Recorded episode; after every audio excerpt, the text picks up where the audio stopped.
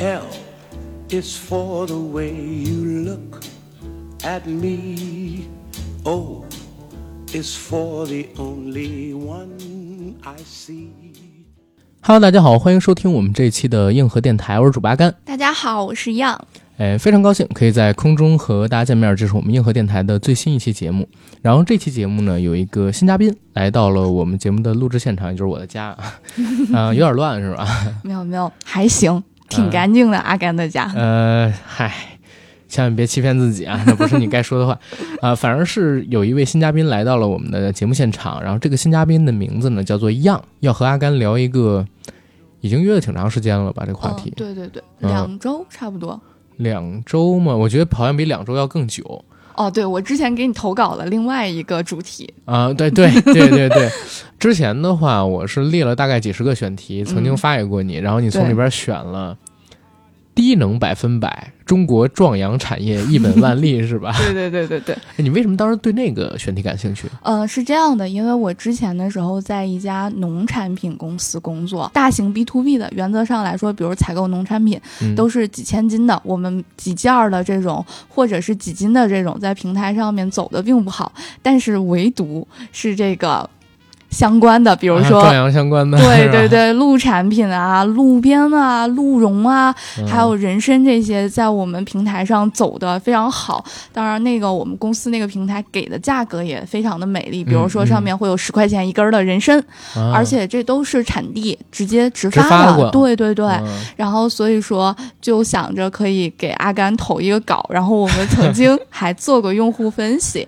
我们觉得我们平台上面的客户呢，大多都是这个阳痿的，呃，不是中老年的这种，呃，生活在这个农村一线的我们的农民兄弟们吧，呃，我们会觉得说，在这个呃里面的话，他们。夜生活会少一些，嗯嗯不会像一线城市这种有非常多的丰富的夜生活，那可能就是，嗯、其他方面的需求呢就会比较旺盛一些了。我明白，就是没有电的时候，除了创造人类，还能有什么追求，对吧？也不一定是创造人不过先截到这儿啊，先截到这儿，这个真的留到以后我们嗯那个节目里边再去聊。好好好，扔给他的呢是一堆选题，然后当时样给我返回来就是低能百分百，中国壮阳产业一本万利。我们当时想聊聊这个，但是因为大家知道前些天嘛，我们又做了什么秃头，好又聊了什么情趣产品，我不想就是。集中在一个区间里边做这种产品，好像会显得我们这个节目单纯做这个方向的内容很怪。而且呢，还有一点啊，我怕就是观众们会有什么不好的遐想。你看我做秃头啊，那一期呢，有下边有一个傻屌评论说，阿甘做了秃头，做了情趣用品，希望下次阿甘可以针对自身的情况聊一聊阳痿。哎，这种不孝子，我还是不要满足他的欲望，不要在短期时间做这种东西就好了。然后样呢，我又新给他一个新的选题，叫什么？叫故事会，对吧？想聊一聊这个传奇杂志。很多人应该都在童年的报刊亭看到过这本读物，然后售价，反正是我查到是三块钱，但是我自己嗯买过一块钱的。一般来讲，这种价格呢，绝大多数人都能消费得起。它外表的封皮儿呢，其实看上去并不像《奥秘》《金谷传奇》这些杂志那样刺激人啊，有什么猎奇啊，甚至有软色情的成分在，它都没有。它就是很简单的一个封皮儿，上书“故事会”三个字儿，然后里边的纸页呢，也是那种泛黄的、成本极其低廉的那种纸页，但是它却成为了几代中国人的记忆。做这期节目之前，我特地去查了一下，在九零年代巅峰期，故事会它一版销量都在两百万册以上，而且最让我感觉到惊奇的地方是哪儿？就是故事会现在还在发售，而且其实人家现在还活得 OK，虽然不能说闷声发大财，但是保持一个正常的利润肯定是没问题的。虽然跟当年巅峰时期比不了，那大家可能都知道，进入到两千年代之后是纸媒的一个衰落期，进入一零年代之后更是中国纸媒的一个萧条期。我们熟悉的很多很多知名的杂志都已经不办了，包括《科幻世界》。那故事会，它以一个什么样的形式存在呢？它现在依旧还能挣钱，而且依旧有人买，销量还不低。大家可以现在去查查，故事会的销量每个月也是六位数这么一个销量的。那其实是纸媒里边一个很成功的一个 现在的一个销售水平了。而且那天样也给我发了个消息，说故事会在某个音频平台上边还有自己的付费内容，而且卖的也不错。我看了一下，我操，每个专辑都几百万的播放量，对，特别好，啊特别高。一下就突破了一个认知。所以我呢就想找样过来聊一聊，故事会到底是一个什么样的杂志？我们当年这代人为什么都能看到故事会？而且它当年销量为什么那么多？嗯，有那么多人去追溯它？包括还出了一个最有名的嘛，去了美国的一个大姐叫罗玉凤。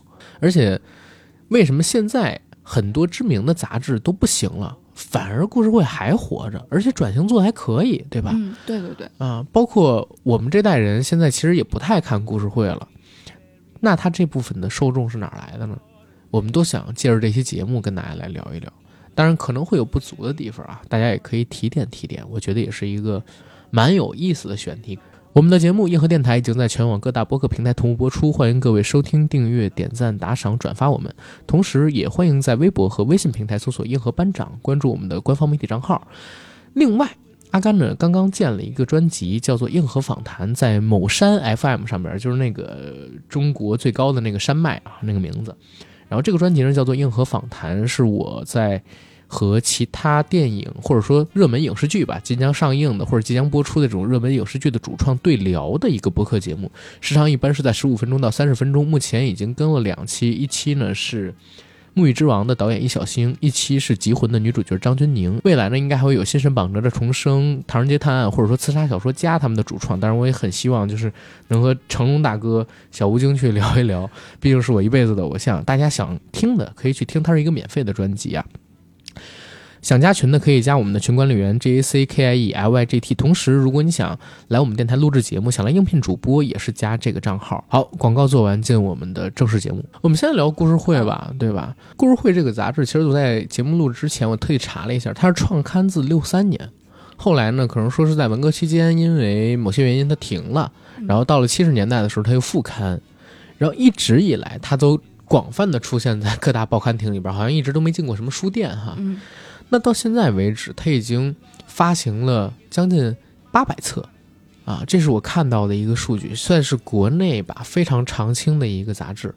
那我小时候接触这个故事会其实很早，早到什么时候？早到可能我还在上小学二三年级，那个时候因为我母亲每周会骑着自行车带我跟我姐去我姥姥家。啊，要回娘家，也不知道那会儿娘家有什么好回的。而且现在很多人啊都不能理解，就是每天骑，每次骑个二十来分钟的车，前梁上面带一个，后座上面带一个。然后因为我爸也不去嘛，我妈每次都回去，搞不懂有什么好回去的，为什么有那么大劲头？每一次我妈回我姥姥家的时候，会路过一个报刊亭，我们可能会在那儿买雪糕吃。买雪糕吃的时候，我就可能会在那儿买一本故事会。为什么我说我记不清？故事会的售价到底什么？因为我特地查了一下，我发现故事会的售价是三块钱，但我记得尤其清楚，我小时候买故事会一块钱就能买一本，我只能就是后来告诉自己说是啥呢？有可能我买的是旧刊，比如说今天是二一年的一月份嘛，对吧？然后我现在去买一本故事会三块钱，如果我买一本一九年的，也是今天去买，那可能就会以一块钱的价格去买了。嗯，我当时应该就是让这样的一个价格买到旧版的，但因为它每一个故事都是独立的嘛，对，所以也都无所谓。小的时候，故事会陪我经历了一个非常美丽的时光。比方说，我去了我姥姥家，我妈呢陪我姥姥他们聊天，或者他们做东西吃。我跟我姐，要不然看电视，没有好电视看的时候呢，就可以趴在床上把这个东西读完，一个下午就能读完的。对，还挺薄的，其实挺薄的，一页可能就四五十页。嗯。啊，然后里边呢有好多的短的笑话，对对，然后短的故事，最长的小说在他那里边的最长的小说其实也是短篇小说，不到一万字的，对对对，一个下午绝对能把故事会这么一个小杂志看完，然后那个年代读了得有几十本上百本那么多，其实还挺美好的。当然这些故事会后来的文章，嗯，我都不太记得了，可是他们的下场我都很清楚。都进了我们家厕所，不知道不知道为什么，好像那个时候习惯就是上厕所的时候得捧了一本书，然后等等等等东西。对，你想小孩儿没有红警，没有 CS，没有《仙剑奇侠传》，没有电脑，没有网络小说，那个时候故事会是你在传统的家里边的那些名著啊，跟读者呀，还有还有我们什么中学生啊，我姐的中学生，我的学语玩那些杂志之外的杂说，嗯。对吧？能讲一些稀奇古怪的事儿，跟一些真正叫故事的东西有关的那种杂志了。所以小的时候还挺迷恋它的，有一段时期。哎呀，源自于阅读嘛。嗯，你那会儿读故事会是因为里边有什么内容呢？嗯，刚才也讲了，其实我嗯特别喜欢里面的民间故事。我记得他们原来有个模块就叫《警世恒言》，然后《东方夜谭》这几个模块是我特别喜欢的。那会儿我觉得我就已经开始有猎奇心理了，因为这个里面大多数都是讲的所谓的鬼故事。就比如说，嗯，有一个人他回老家，然后碰见了隔壁的邻居，然后嗯看隔壁邻居过得特别的惨，说：“哎，叔，我要不然给你点钱，那个你今天晚上就是去个好地儿吃点好的。”叔就说：“没事儿，那个钱你拿着。”结果第二天的时候，他们去坟地里面，发现这个大叔已经走了很久了，然后他还发现自己昨天给他的钱递回来的是一张纸钱，就类似于这种。记得还有一个故事是讲说一个驴精开了黑店，给人吃的东西的话是饼，大家吃了这个饼之后都会变成驴。我觉得很猎奇的故事，因为小的时候嘛，你也接触不到一些比较怎么讲，就是比较那种。有猎奇感的故事，家里人也不敢让你看那些你，只能通过故事会，然后偷也不能说偷摸了吧，就给你一个渠道，然后嗯。让你来看这些故事。是的，我特地看了一下你刚才给我的一样东西啊，就是为了录制这期节目，一样呢是买了一本二零二零年三月份的核定刊的故事会。这里边其实是有三刊，嗯。一个是二零二零年三月下半月刊，还有嗯。二零二零年四月上半月刊，以及二零二零年四月的下半月刊，它三期合一起。然后这本呢，应该是有一百八十多页左右。嗯，其实跟我们小时候看的那个故事会很不一样啊。对对对，啊，我我小时候看的那个故事会，我有一点刚才忘了讲了，嗯是那个故事会它的上半页跟它的扉页，不能叫上半页，它的扉页跟尾页上边有各种各样稀奇古怪的、特别猎奇的那种广告，对那个东西西，也是很吸引我的，因为那些广告上面，你知道，它会当我开始有启蒙之后，就比如说六年级、初中的时候。经常会有一种怎么讲，一种躁动，因为那个时候我经常会去报刊亭买另外一本杂志，叫《金谷传奇武侠版》。我小学的时候是它的一个巅峰期，那时候像是小段、石伟涵、凤歌、苍月、步飞烟，他们都在上面更新内容嘛，什么绝顶山河名将军啊、昆仑沧海啊、十万雄师斩阎罗之类的，都在上面有过更新，还有苍月镜系列。我去买那个《金谷传奇武侠版》的时候，经常就会看一下有没有搭着故事会。哎，那个比如说五块钱、六块钱一本，我买个故事会，一块钱一本，买个旧的。金谷传奇跟故事会上面都会有什么内容呢？有那种就是硅胶娃娃的那种广告，做那种仿真人的，然后还有那种很暴露的衣服的广告，而且而且你会觉得特别奇怪，你知道吗？就是那个故事会他们这些怎么讲，广告上面会卖一些看起来非常邪乎的东西，比如说什么透视纸牌对啊、透视麻将的眼镜，对对对然后十万伏特的电棍。对，啊，还有那个什么迷魂药啊，呃，各种各样的东西。就你现在回过头去看，就当时这些东西对一个青少年，已经性萌动的青少年，你别管是什么情趣内衣也好啊，还是什么硅胶娃娃也好，还是什么迷奸药也好，就这种东西，它是一种非常非常深邃的欲望的一种表象化的勾引。这我说的没毛病吧？我只是我我自己没干过什么就是伤天害理的事儿啊，但我会觉得它是一种非常表象化的勾引。故勾引我那个年少的时候想去探寻，嗯，所以故事会也好，金谷传奇也好，他小的时候除了让我知道，哎，里边有好玩的内容，有好看的那种，就是吸引我那个年龄阶段孩子的故事之外啊，哪天我鼓起勇气买里边一样东西，没准是在学校里边做大哥，或者说满足我一个小，真的那个时候我特别希望买里边的一个电棍，哦啊，对我也希望，是吧？但是我的需求是防防身的，对，因为是这样的，我们那会儿的话，上初中的时候会有晚自习，因为我们那边就管的比较严嘛，然后包括大家其实初中那会儿嗯。学业压力就挺大的，然后再加上，哎呀，讲一个自己的黑历史吧，啊我那会儿不小心得罪了我们初中的小混混，啊，我我把人家给打了。男生还是女生？女生哦。就是女霸王，我把人家给给打了。但是呢，那个女生的哥哥很厉害，是我们当地一个非常有名的，我们讲大流氓。然后，然后当时就很担心，很害怕，然后家里的人也很担心，也很害怕我。呃，中间比如说上学的上下的那个路上，会不会被劫道啊？会不会出什么事儿啊？然后那个时候真的是这还不是我的想法，是我妈主动提出说，嗯，哎，要不然咱在那个故事会上买个电棍吧，还有防狼喷雾剂，对对对对对特别多特别多对，防，狼喷雾剂，然后万能钥匙、麻醉枪什么的，是的，是的。然后我妈说，就是万一你在学校里面，人家又回来找你报复了，怎么办呀？不是，我想我想问一下，阿姨还会信这些呢？就是小孩儿咱们信肯定没问题啊。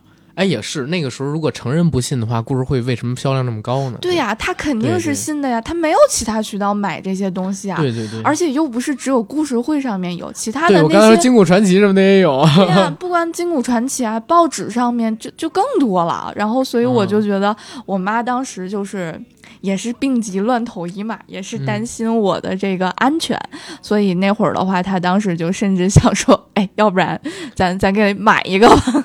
不过最后也没买成啊。我我也没买成，当时我特别想买那个东西，我还打过电话过去问，价格挺贵的，几百块钱吧，我记得。七百多块钱，哦，差不多。我还记得很清楚，那个东西七百多块钱，然后就。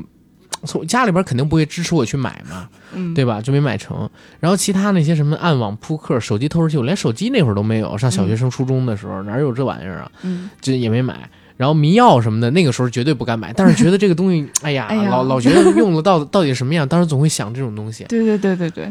呃，女生也会想，当然了，哦。而且小的时候是这样的，迷药的那个 是这样的，我不会想用它，但是我会很好奇，嗯。因为我们小的时候，我不知道北京啊，我们嗯。那边跟人贩子叫拍花的，他的那个拍就是把那个迷药捂在你的口鼻上面，啊然后对，然后那会儿我就很好奇，哎，这个是不是就是拍花的用的那个东西？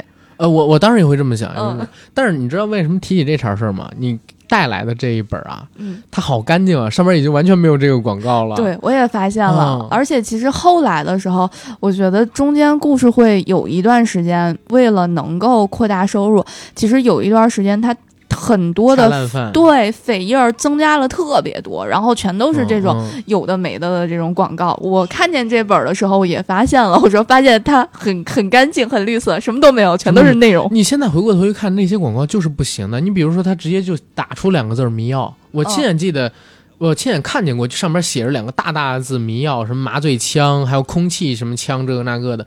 就我当时都在想，这种广告到底是怎么弄上去的呢？都会有，而且好奇怪。不过咱们先离开广告这会儿，一会儿嗯咱们再说。我先说回你带来的这个核定，我发现时代变了，我长大了，但是故事会里边的内容其实没变。对，没有变，没有变重点就是主题没有变。没错，你看它这个叶子里边写的笑话十五则，对，啊，然后五十六个民间故事，然后这之后呢，还有三分钟典藏故事、国外文学故事鉴赏，嗯，后边呢还有就是诙谐段子、幽默世界。幽默世界这个东西好熟悉，好像一直就有，已对对对经持续好多年了是的，是的，啊。然后它总共的页数呢，大概就是六十三页为止，这是其中一刊，嗯它有三刊嘛，一共是一百八十多页，但是里边内容完全没变，和我小时候看的故事会好像。我记得小时候也是先放笑话，对。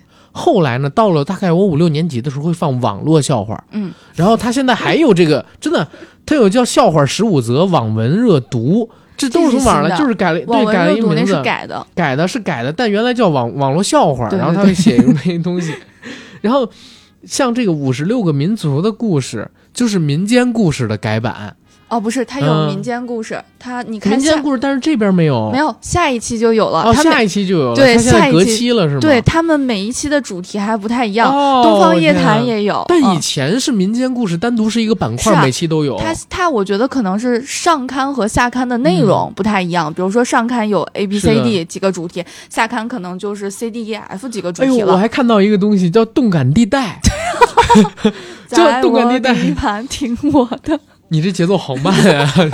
在我地盘嘚儿，你就得听我嘚儿，是吧？这这这是动感。哎呦，而且但是它也有变的地方啊！你看它上面写电子邮箱是啥，嗯然后他们这儿的报社电话肯定是没改过啊，嗯在上海，然后哪儿哪儿哪儿发行什么的。嗯但是后边很重要的地方，他写了故事会的公众号，对，而且故事会还有 A P P 下载二维码。我其实我也就是找了一下故事会，我发现知网上面他也在卖。对而且呢，那个某山上边还有他们的音频节目，做有声书的，嗯还要做那种故事，它其实很适合某山这种嗯 A P P 去对做。是的，而且就是因为这期主题，我特地去买了某山的 VIP，然啊，后真的吗？感谢你这么用心。专门听他的那个故事，他的故事制作是非常好的。嗯，呃，我觉得他应该是找了成熟的做音频的团队，然后包括呃 你知你知道录一本有声这块儿，我嗯说说个心秘辛啊，哦什么就是录一个有声书按小时算钱，哦。一小时你知道才收多少钱吗？不知道八十块钱就能找人录哇，一百二能找很好的能做音效的那种来录。哇。就是塞。你想一小时的话，你基本上录出了一小时，你能做几千个字儿的内容了。哦。然后一小时像故事会这种段子，他可能说十几，不是不能说十十几分钟哦就能讲大概五六个段子，就是一期了。对对对，然后它这种东西成本很低的，但是嗯你们卖出去的话，哎呀，反正就是音频的创作者们真的很不挣钱，不仅仅是播客不挣钱，我觉得可以给他们，就是我觉得收益呼吁一下甲方爸爸，收益要涨一涨啊。也不是，就是大家还是不愿意付费。不是哦不是人甲方爸爸的问题，你这哦其明白了你知道？哎，我老想说那个平台的名字，你知道吗？就我就剪掉好多次了。打你不要讲，啊，就某一个平台现在好有一个项目非常成功，那个成功的项目呢是某一个著名的中国的或者说中国最顶的一个科幻 IP 的一个有声剧，哦，知道吧？知道，但是那个有声剧的制作成本就大家想象不到的低，或许在音频领域里边是很高的了，哦，但是你跟什么视频啊、什么这个那个的，包括他那个有声剧改编版权，嗯，但是那个项目很挣钱，很挣钱。哦嗯，是我、啊我偷偷的问一下，嗯不行，你给剪掉，是前两天投毒的那个吗？对啊、版权是吗？中国为 中国最值钱的科幻 IP，嗯，嗯，大闹天宫，好的，我知道了，嗯对吧？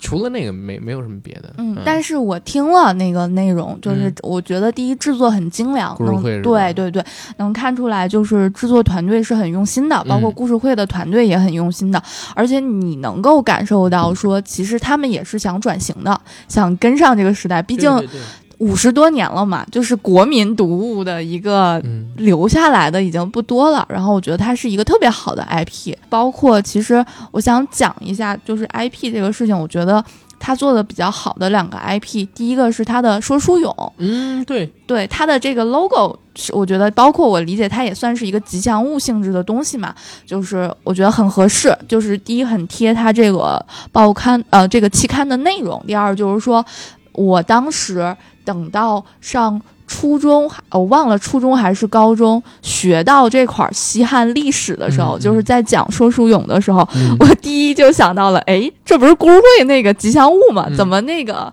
历史书上还有啊？然后后来了解到说，哎，说书俑其实也就代表了当时从西汉开始的一整个的那个时候的一个文学文化，包括大家去口耳相传的一些故事啊，也都是通过它。我觉得这个是比较好的一个 IP 的东西，而且小的时候其实还曾经想说，哎，他有没有出来卖呀？我还想买一个说书俑摆家里面。啊，没呃，我这个就没有你那么深的印象。嗯我对故事会里边它大部分内容的印象都集中在幽默笑话，嗯然后还有它其实当时会有那种，它它当时叫什么精选中篇小说，有这么一个单元，我当时看到的。嗯，但是它那里边的中篇其实也很短，对，是那就。几千个字，但是我很喜欢看，对，因为你可以花很短的时间就看完这一整个故事。对，我当时印象很深的，其实有像你刚才说的那个，就是坟地里边醒啊过来那种老头儿的故事。除了这个之外，还有呢，就比方说迷路跟喝酒，啊而且他们还有好多的那种传统民俗故事。啊，对，民俗融杂在里边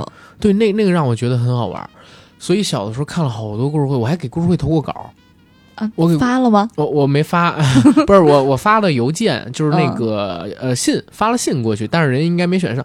我看故事会的时候，你想那都是小学的时候嘛，然后当时故事会给他发这个自己的故事，你就两种渠道，一种是邮箱嗯，啊，另外一种呢就是给他写信。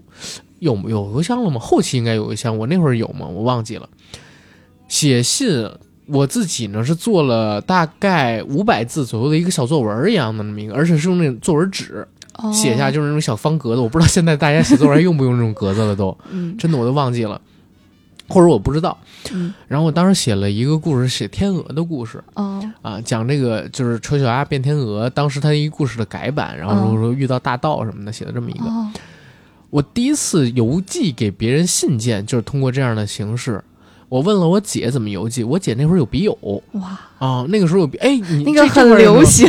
但是我也不知道笔友到底是怎么出现的，你知道吗？那会儿就是杂志还啊。有一些报纸上面就会专门有一个模块儿，大家做一个简单的自我介绍，然后啊会把大家的通信地址留在那个模但块是那个好。恐怖啊，你知道吗？那个不恐怖，我虽然如果你留的是自己家的地址，你又说自己是个女生，没关系，然后找笔友，要万一就是现在这个年嗯代，要万一你现在谁敢在网上就直接公开的说自己地址是啥，对吧？那个时候啊我姐呢，那会儿也不大，我姐大我才不到五岁嘛，然后她居然也有自己的笔友，然后她会寄信，寄信当时是怎么弄？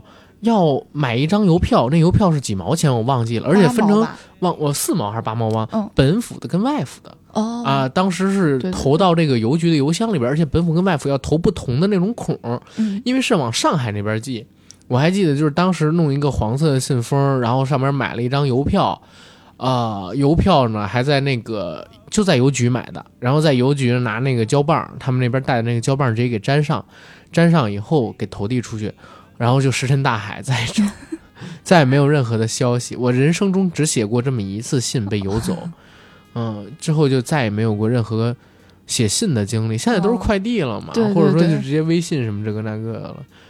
给故事会投稿，我记得当时很清楚，好像是呃多少一则笑话二十元，然后如果你写小说的话是千字百元还是怎么怎么样，反正如果你能给他写，他选中你的话，对一个上小学的小孩来讲，在我们那个时候二十块钱也是一个不错的零花钱了。嗯，对对吧？对能花个一两天。嗯当时就想着自己一定能被选中，然后挣个挣个小钱儿什么的，可以自己跟小伙伴们买点四驱车这种嗯那个的玩儿你。写的是笑话是吧？五百字的故事，五百字的故啊，事，就是短故，就是作文儿。哎呀，哎呀，你高看我了！一个四五年级的小孩能写出什么玩意儿了？我又不是韩寒什么的。没有，其实嗯当时我不知道你还记不记得啊？他们当时推了一个 IP，我觉得还挺好的。嗯这个 IP 的话就叫 IP，对我觉得 IP 其实挺可惜的，到现在还有 IP，这个这个 RP RP 已经二十多年了。其实阿 P 他，我我觉得拍剧不太可能，开拍网剧有点意思，或者做成那种有声书、广播剧，其实挺好的。没有，其实后面有嗯一个、我妹妹就是看的比较多的小漫画，叫阿衰，嗯，我不知道你知不知道。阿衰我不知道哦啊。就是阿衰其实和阿 P 就很像的，但是阿衰就做的很好。第一，他是我妹妹心里的国民读物，我妹妹嗯我俩大概差一轮吧。阿嗯，衰是在故事会里的吗？哦，不是，阿衰是另外一个，就是漫画四格的那种你要说这个，我阿衰我应该是听说过，哦但是我没看过，所以你刚才说的时候，我以为它是故事会里的。哦，不是不是。嗯，就是故事会的话，这么多年来一直是阿 P，, 对对对。然后我觉得他其实挺可惜的，就是后面比如说出个漫画啊什么的，给那个后面的小朋友们看，也都是可以看的。因为我嗯实话实说，我这么多年一直觉得故事会的内容的对是非常绿色的，对，就是哪怕你今天不管是。八岁还是八十岁，反正大家都能看。然后，而且你也没有什么太大的认知障碍，比如里面有一些稀奇古怪的内容，比如说八岁不能看，或者八十岁接受不了，这些没有。呃，他应该是没有这种内容。但是呢，故事会的那些广告呃可能是比较不太好的内容。要万一真有人打了，可能是包括这个广告，你知道，之前我还看过有文章上面说，有人打过去了，打过去之后发现大概有百分之十的还能打通，现在还能打通吗？能打通。哦比如说有什么卖壮阳药的，比如说有 卖什么那个电击棒的这种东西，真的可以打通。啊你打通之后呢，你跟他去聊，他发他会告诉你还有货可以卖，嗯呃，但是呢，他只用 EMS 发，然后你哦问他要微信，他不给你嗯啊，就你，然后你接下那个文章作者我还记得。问了什么问题？问你们这些年过得好不好？什么这个那个人直接就把电话给挂了，就跟一对情侣什么的失恋之后，然后司机大哥，你懂什么叫爱情？我吐车上三百，就这种东西。电击棒我不知道，但嗯是壮阳药利润挺大的，他们应该活得挺好的。利润当然大呀，啊，真的是。我最近在做市场调研嘛，包括前些日子我不跟大家说我要进军情趣用品，我没开玩笑，我说真的啊。我说了这个事儿之后啊，真有听友加我的微信，有做这个呃内衣跟毛绒玩具的，说你要找代工厂可以找我。然后呢，有一哥们儿东北的说刚回了老家。然后想了解这个市场到底能不能做，自己想开一个线下门店。我说我不开线下门店，而且我现在还在做市场调研阶段，因为也快过年了，你出第一批产品肯定出不了。我想年后的时候可能要去弄这个事情，现在在做准备，找人来合伙啊，包括我们现在找生产线，现在已经找不错了。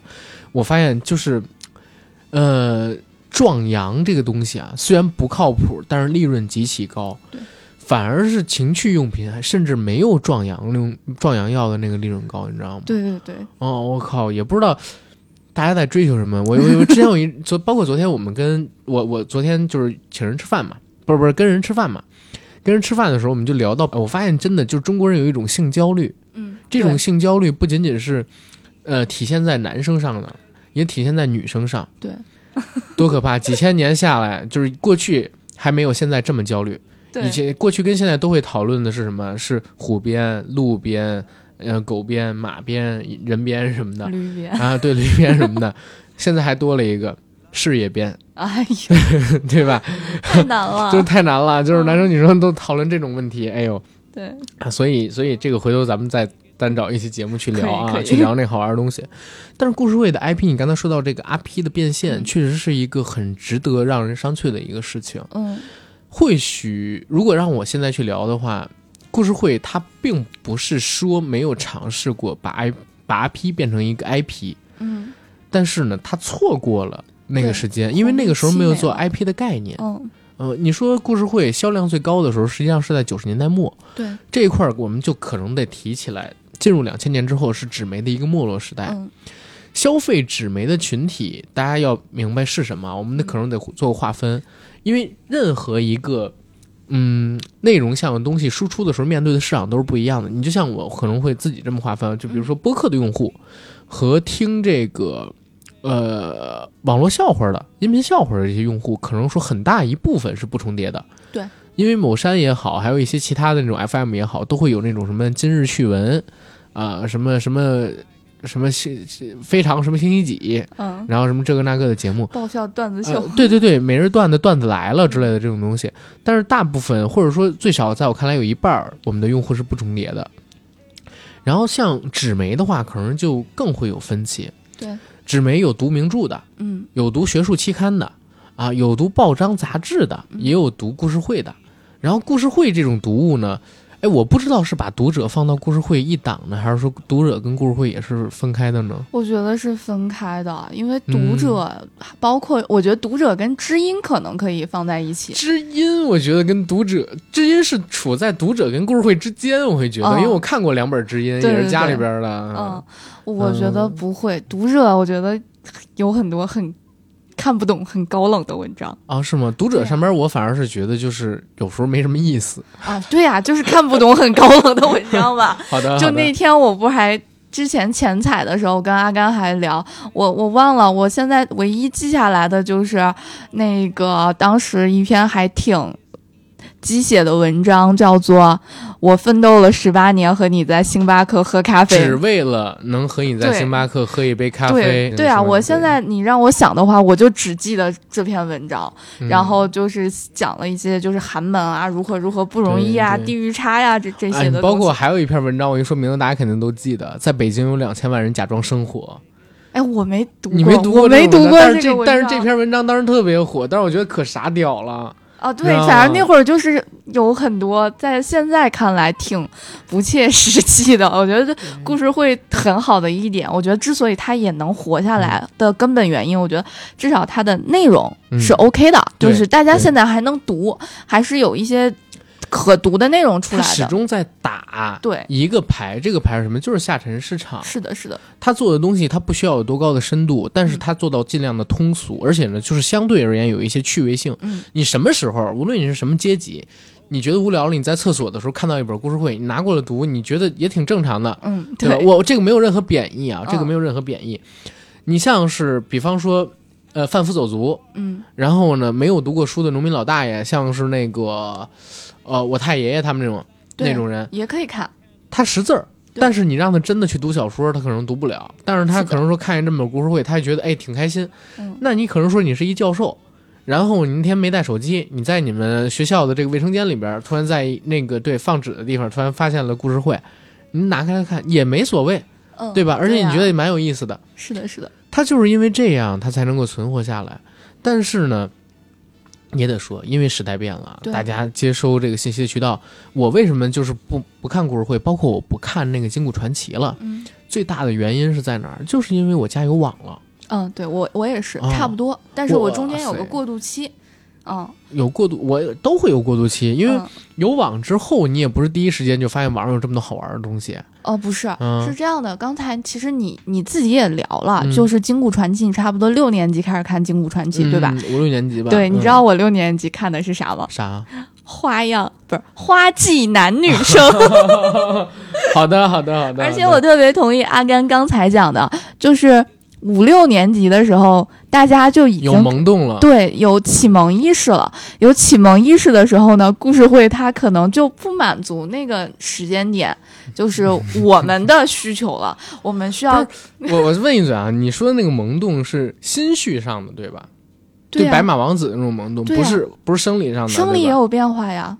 啊，好吧，男生，因为我我不知道我算早熟的还是晚熟的，但是我是到初一大概那个时候，就是六年级到初一才嗯会有那样的那个身体上面的反应。哦，没，有，就是早熟嘛，就是那个时候嗯已经有第一、第二性征的发育，第二就是我大概我不知道这个讲合不合适啊，不行你你就没事儿，给解我们尺度很大的。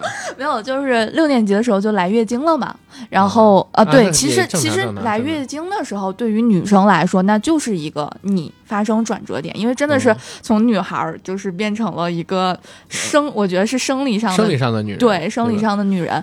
然后那个时候你就开始看，哎，班里谁长得帅呀？啊，你然后们会那啊，会会的会的，而且很多时候大家喜欢的都是一个人，但是大家都不敢讲。那这个时候 去看《花季男女生》里边的文章都是这样的，哦它的套路就是啊，这个就是少女讲述花痴的时间怀了。春少女怀春，对对对，嗯就是一些。比如说，嗯、一个很普通的女孩暗恋了一个很帅的男孩，嗯包括我们五六年级的时候，其实韩剧和偶像剧已经进来了。嗯是的，是的？对吧？那会儿就是《蓝色生死恋》，还有《流星花园》，包括后来的《斗鱼》，包括后面的《仙剑奇侠传》，对吧？对，你说性对我而言不是特别萌动，我那个时候最关心的还是武林，当大哥。不不是不是当大哥，真的就是武林跟？那个，那个时候还没有玄幻小说这种东西呢，嗯。就是武侠小说，嗯。就《金谷传奇》武侠版的巅峰期就在那些年嘛。嗯。我那个时候关注到的绝对都是什么武林上的腥风血雨，跟那些剑客豪侠、剑客豪情，嗯他们之间就是如何快意恩仇啊，怎么行侠仗义啊，嗯对吧？天地不公，以万人为刍狗什么的，这个那个的诛仙我还没接触到呢。那当时我靠，就是故事会对我而言太低端了，对，就就是慢慢会觉得满这样。足不了自己的需求，对，对，只是就是嗯闲来那块儿就是去扎扎手而已。对，但是后来有了网络，就嗯。完全变了。是的，是的，有了网络之后，我还记得我们家当时电脑的网速啊是一兆 对对对，每秒一兆的话嗯。就是一百二十 KB 下载速度。对，对一百二十 KB 你看什么呢？你在优酷上边看最高的视频是四百八十 P 的，嗯。它没有七二零，嗯，七二零好像都是零几年很后很后来才有。对，对，看四百八十 P 的视频有的时候都会卡。我还记得当时下载的电影，它不是 MP 四格式的，是 FLV 格式的。对，然后一部电影大概两百来兆，嗯那会儿就觉得好清楚。嗯，但是你下视频跟下电影一兆的网得花多久才能下？家里边又不允许你能花那么长时间，嗯然后去下载这些东西。因为某一个契机，就突然让我发现了有网络小说。嗯，它的存在网络小说的存在，极大的改变了我的生活，跟我的喜改变了我的业余生活啊，跟改变了我对这个幻想世界的营建。哦，所以那之后就对故事会啊、金谷传奇什么的都不买了，反而留钱开始去网络网络小说那些网站上面，就是买他们的月票之类乱七八糟去订阅。嗯后来发现有盗版，就对。好快乐呀，好快乐，就因为我最早 发现有那个网络小说，肯定都是从什么。呃，跳转页面过去的，应该都是正版网站，所以那时候要花钱。但是后来我发现有盗版的之后，就是这点钱留着都去网吧了。我曾经试过去网吧里边，只为了中午看网络小说，看头天晚上他们的更新的，不是为了玩游戏嗯，啊。那会儿追过什么《斗罗大陆》都是后来了，《诛仙》啊，呃，然后《无限恐怖》啊，《兽血沸腾》啊，《人文法则》呀，就是哎，盘龙我问一个，形面什么还有一个嗯叫什么，就是龙傲天，差不多龙傲天那种感觉的，叫什么校园的那个，你知道吗？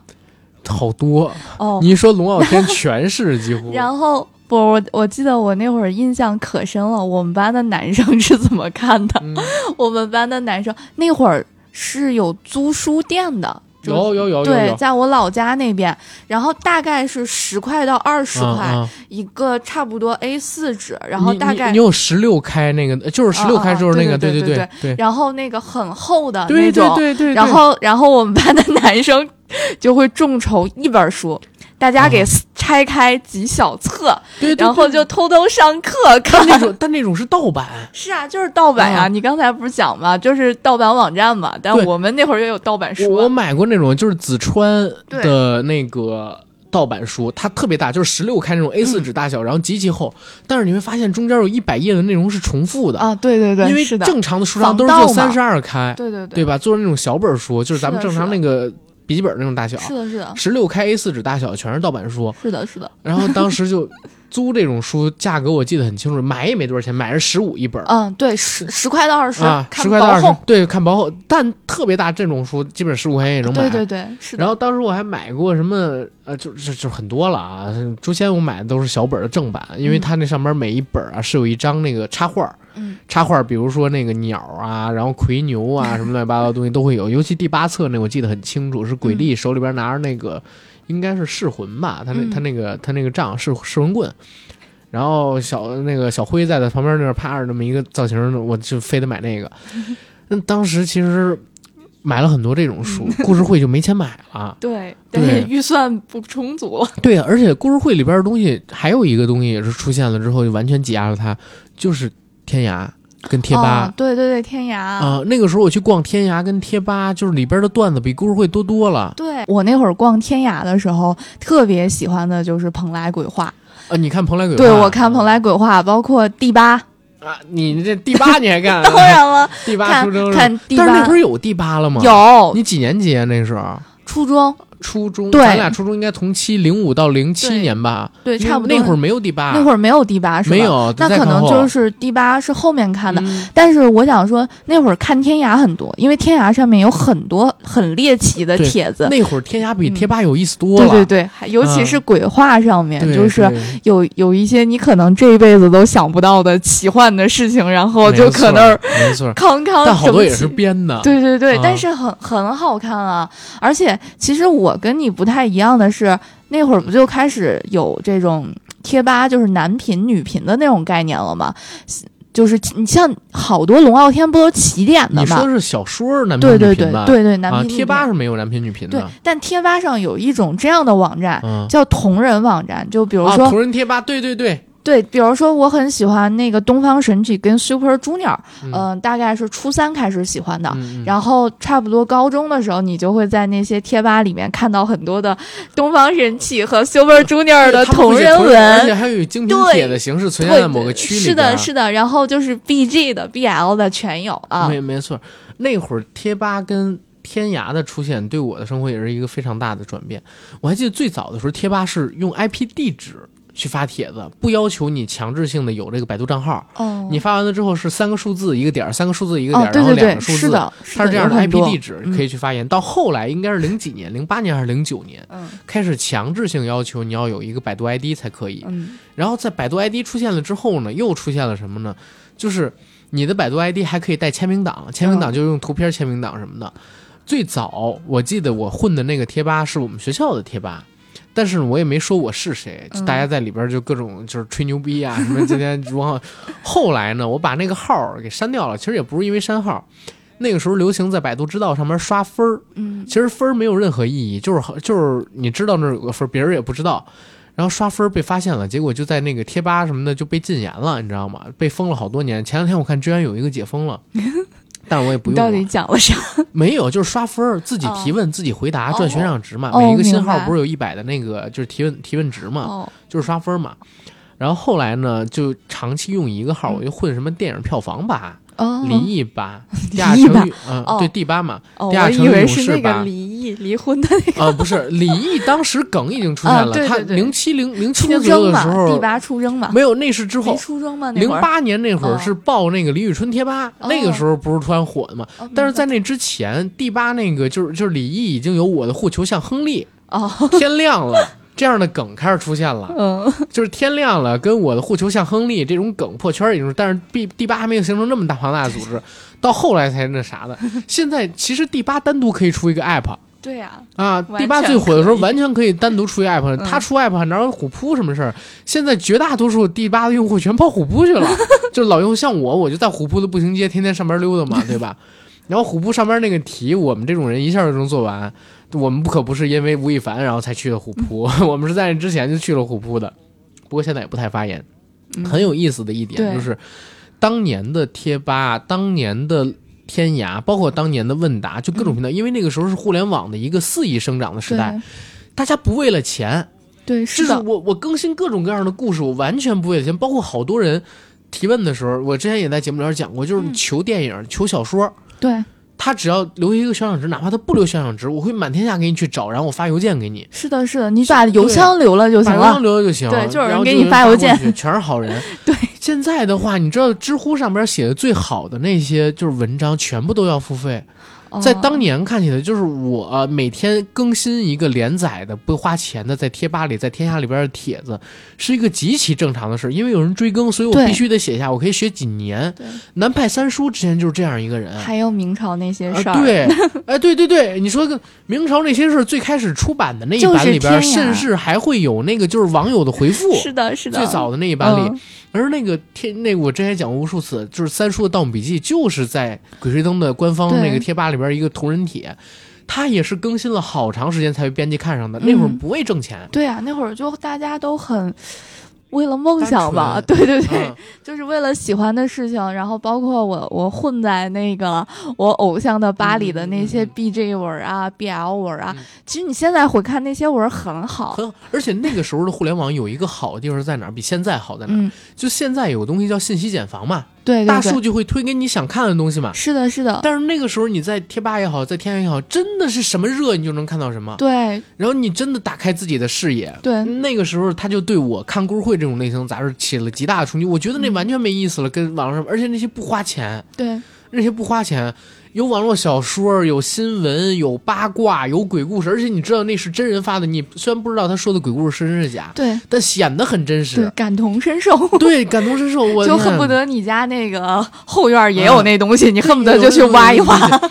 就像有有前两年出现一个事儿，让我觉得哇，就是天涯跟贴吧上面真的神人很多啊。嗯，首先，第一个是我不知道我那天跟你聊节目企划的时候有没有提到，就是傅艺伟之前最美妲己吸毒那个事儿嗯啊，最美妲己吸毒这个事儿在零几年、零四年的天涯上边有一个人写了一个帖子，说他曾经跟自己一个好伙伴儿嗯啊去哪儿哪儿玩，他的女伴儿也是女的，然后她也是女的，长得很漂亮，说正好遇到了傅艺伟跟另外一个知名的影业的公司的老老板的老婆，嗯。然后再陪一个有钱的一人，然后说呢他们一起玩，说那个傅艺伟跟另外一个女演员什么飞叶子，就是那贴吧里边有的、那个帖子里边有的啊，说飞叶子，然后说那个。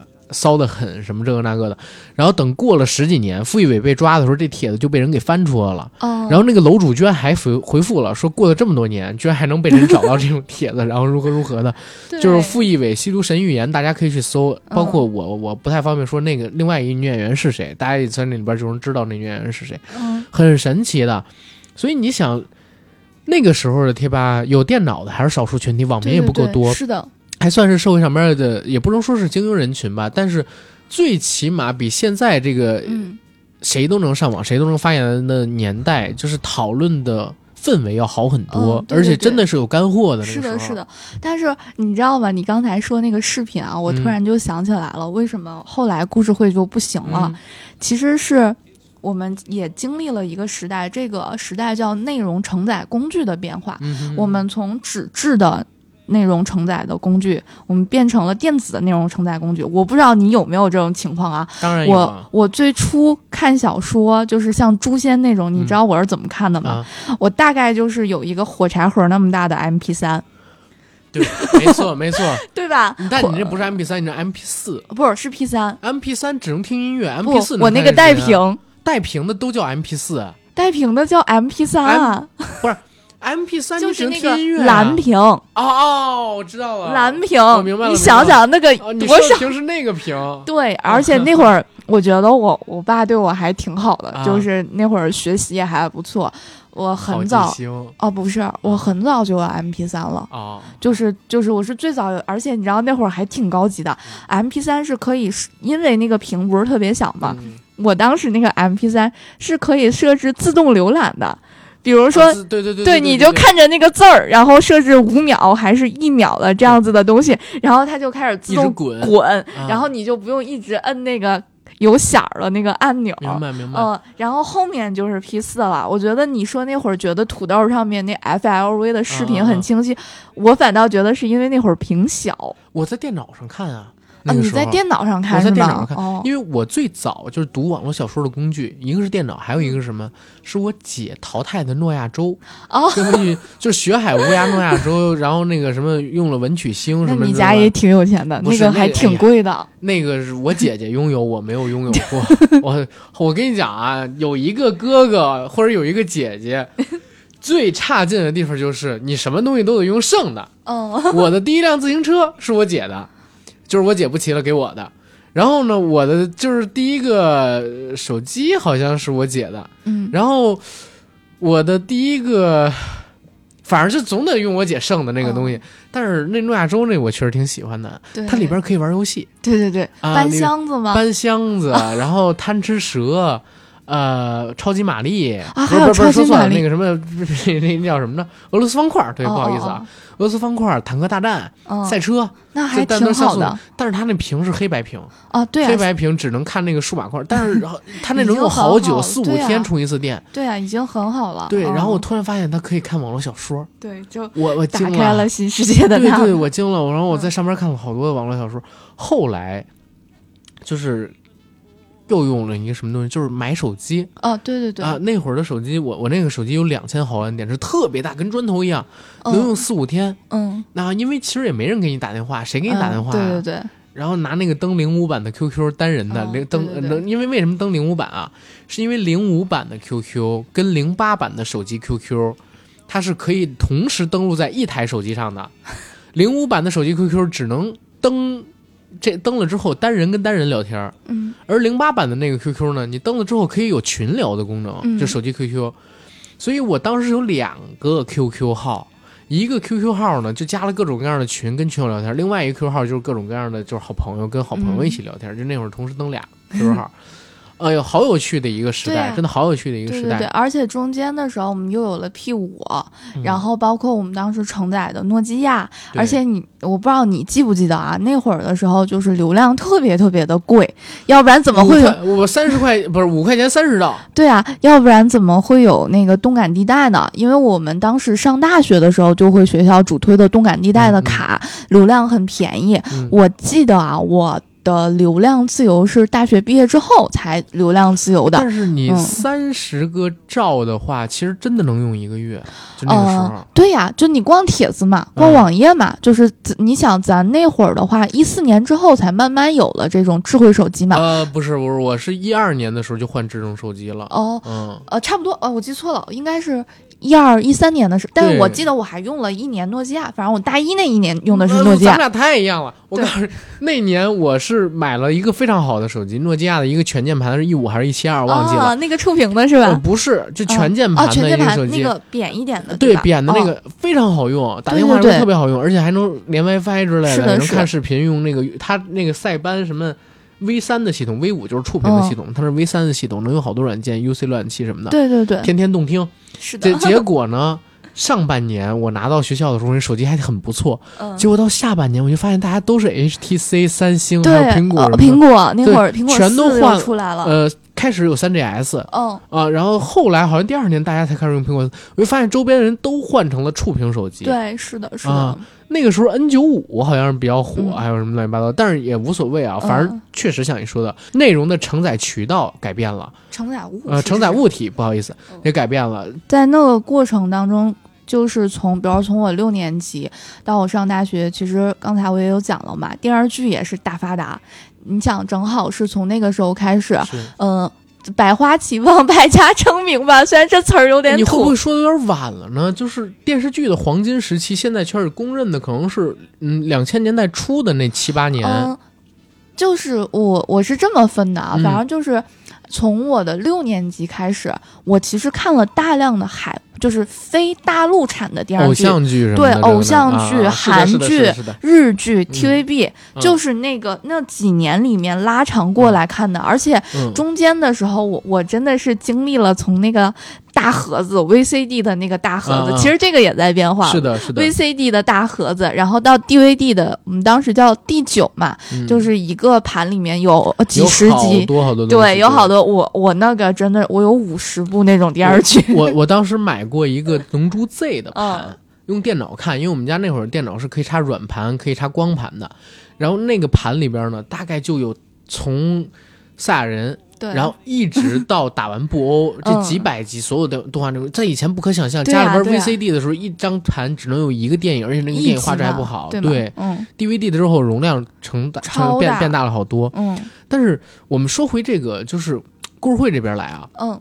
故事会那个年代，呃，哎，不是，我们说回你刚才说那个电视剧的那个年代嗯来，这也是很有意思的一个事儿。对，两千年的前十年，其实是台湾偶像剧从没有到高峰期的十年。是的，是的，流星花园如果是第一部的话，那其实到什么是命中注定我爱你吧，应该是最后的一个高光，哦正好是十年。不是，嗯。其实最后一部是那个李大人的那个就是啊，命中注定我爱你。不是，那不是命嗯命中注定我爱你是寄存器哦，我可能不会爱你，哦，对我可能不会爱你，不好意思，对。对对，李大人正好是十年嘛，十年，正好是十嗯。年。然后国内的话，其实，在零八年之后，我会觉得剧啊就开始走下坡路。哦，在之前，以《少年包青天》一系列这种好看的剧嗯就出现了，特别多，。没有什么后面就宫斗了，就很无聊了。我就觉得你抄，说实话，一看就是你很你沿袭了香港的金枝欲孽嘛。对但是因为那会儿香港 TVB 也也不太行了，啊就是小生化 TVB 应该就是从。呃，最后的一个高光，我自我自己认为啊，嗯。并不是大家都喜欢的《义海枭雄》和《巾帼枭雄》，嗯。而是《溏溏心风风暴。家好月圆》。对对对，溏心嗯风暴，我真的是那会儿，嗯，觉得后面的就不太，我觉得胡定欣这些这嗯。波人，包括杨年纪都怡，很大，呃，不是年纪都很大了，嗯。是因为那会儿实在没有人了。呃，你是这么认为啊？对，我就觉得其实其实那我会儿没有人。还挺好的，我挺喜欢他。不是你嗯喜欢他是你喜欢他，但是从演技包括实啊力来说的话，你想他前面是黎姿啊，啊，那是的，对吧？珠光宝气之后，黎姿才那啥嘛。对啊，黎姿和蔡少芬啊，嗯包括你差一点的张可颐嘛。这这个有一个很大的问题是在哪儿啊？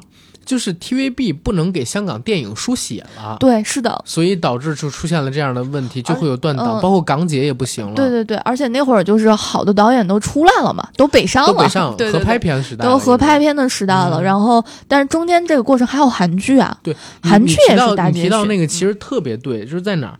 到了合拍片时代之后，香港的男演员因为很强，嗯，然后女演员不太需要香港女演员了，对，所以就导致香港女演员断层断的特别的严重。对。大家都说香港男演员断层，你你看看女演员再说，嗯。对吧？女演员断层超级严重的好不好？包括连 TVB 都断了，然后香港电影普遍不行了之后，他又没有那种造星的能力。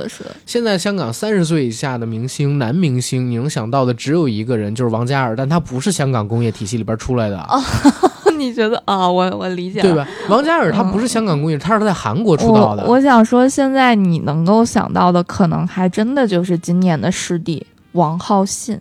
王王浩信不是信号王吗？哦，王王信浩还是 王浩信啊？王浩啊不是，他我不知道他叫啥，但是他出道很早对呀、啊。他现在是我想到最年轻的了，今年拿了师弟，呃，周柏豪，周柏豪其实比他帅，但是周柏豪豪关于他争议比较多。他演的不好，我啊觉得我、因为今年有一部港剧，我觉得算是怎么讲，回光吗？对回光返照吧，反黑路人甲》我没看。那可以去看一下。我觉得那个，没有没有，你那个是很捡回忆的一个，他就是把什么像什么新扎新扎新扎师姐呀、嗯那些的，然后包括那个什么基基站啊那些，他给嗯团在一起了，就是这几年比较好的。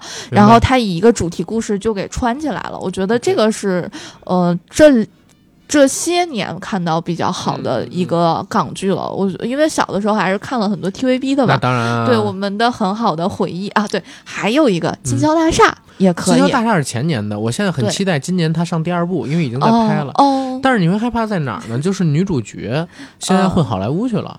呃，是李诗韵是吧对？，李诗韵因为咋回事啊？她之前呢在 TVB 不受重用嘛，嗯，然后她就拍了一个美国的短片，结果在美国得了奖。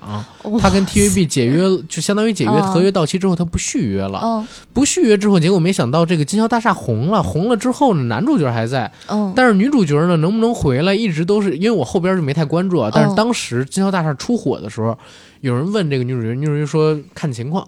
嗯，所以现在我不确定第二部是不是他演，但是肯定有第二部是真的，咱们得等等了。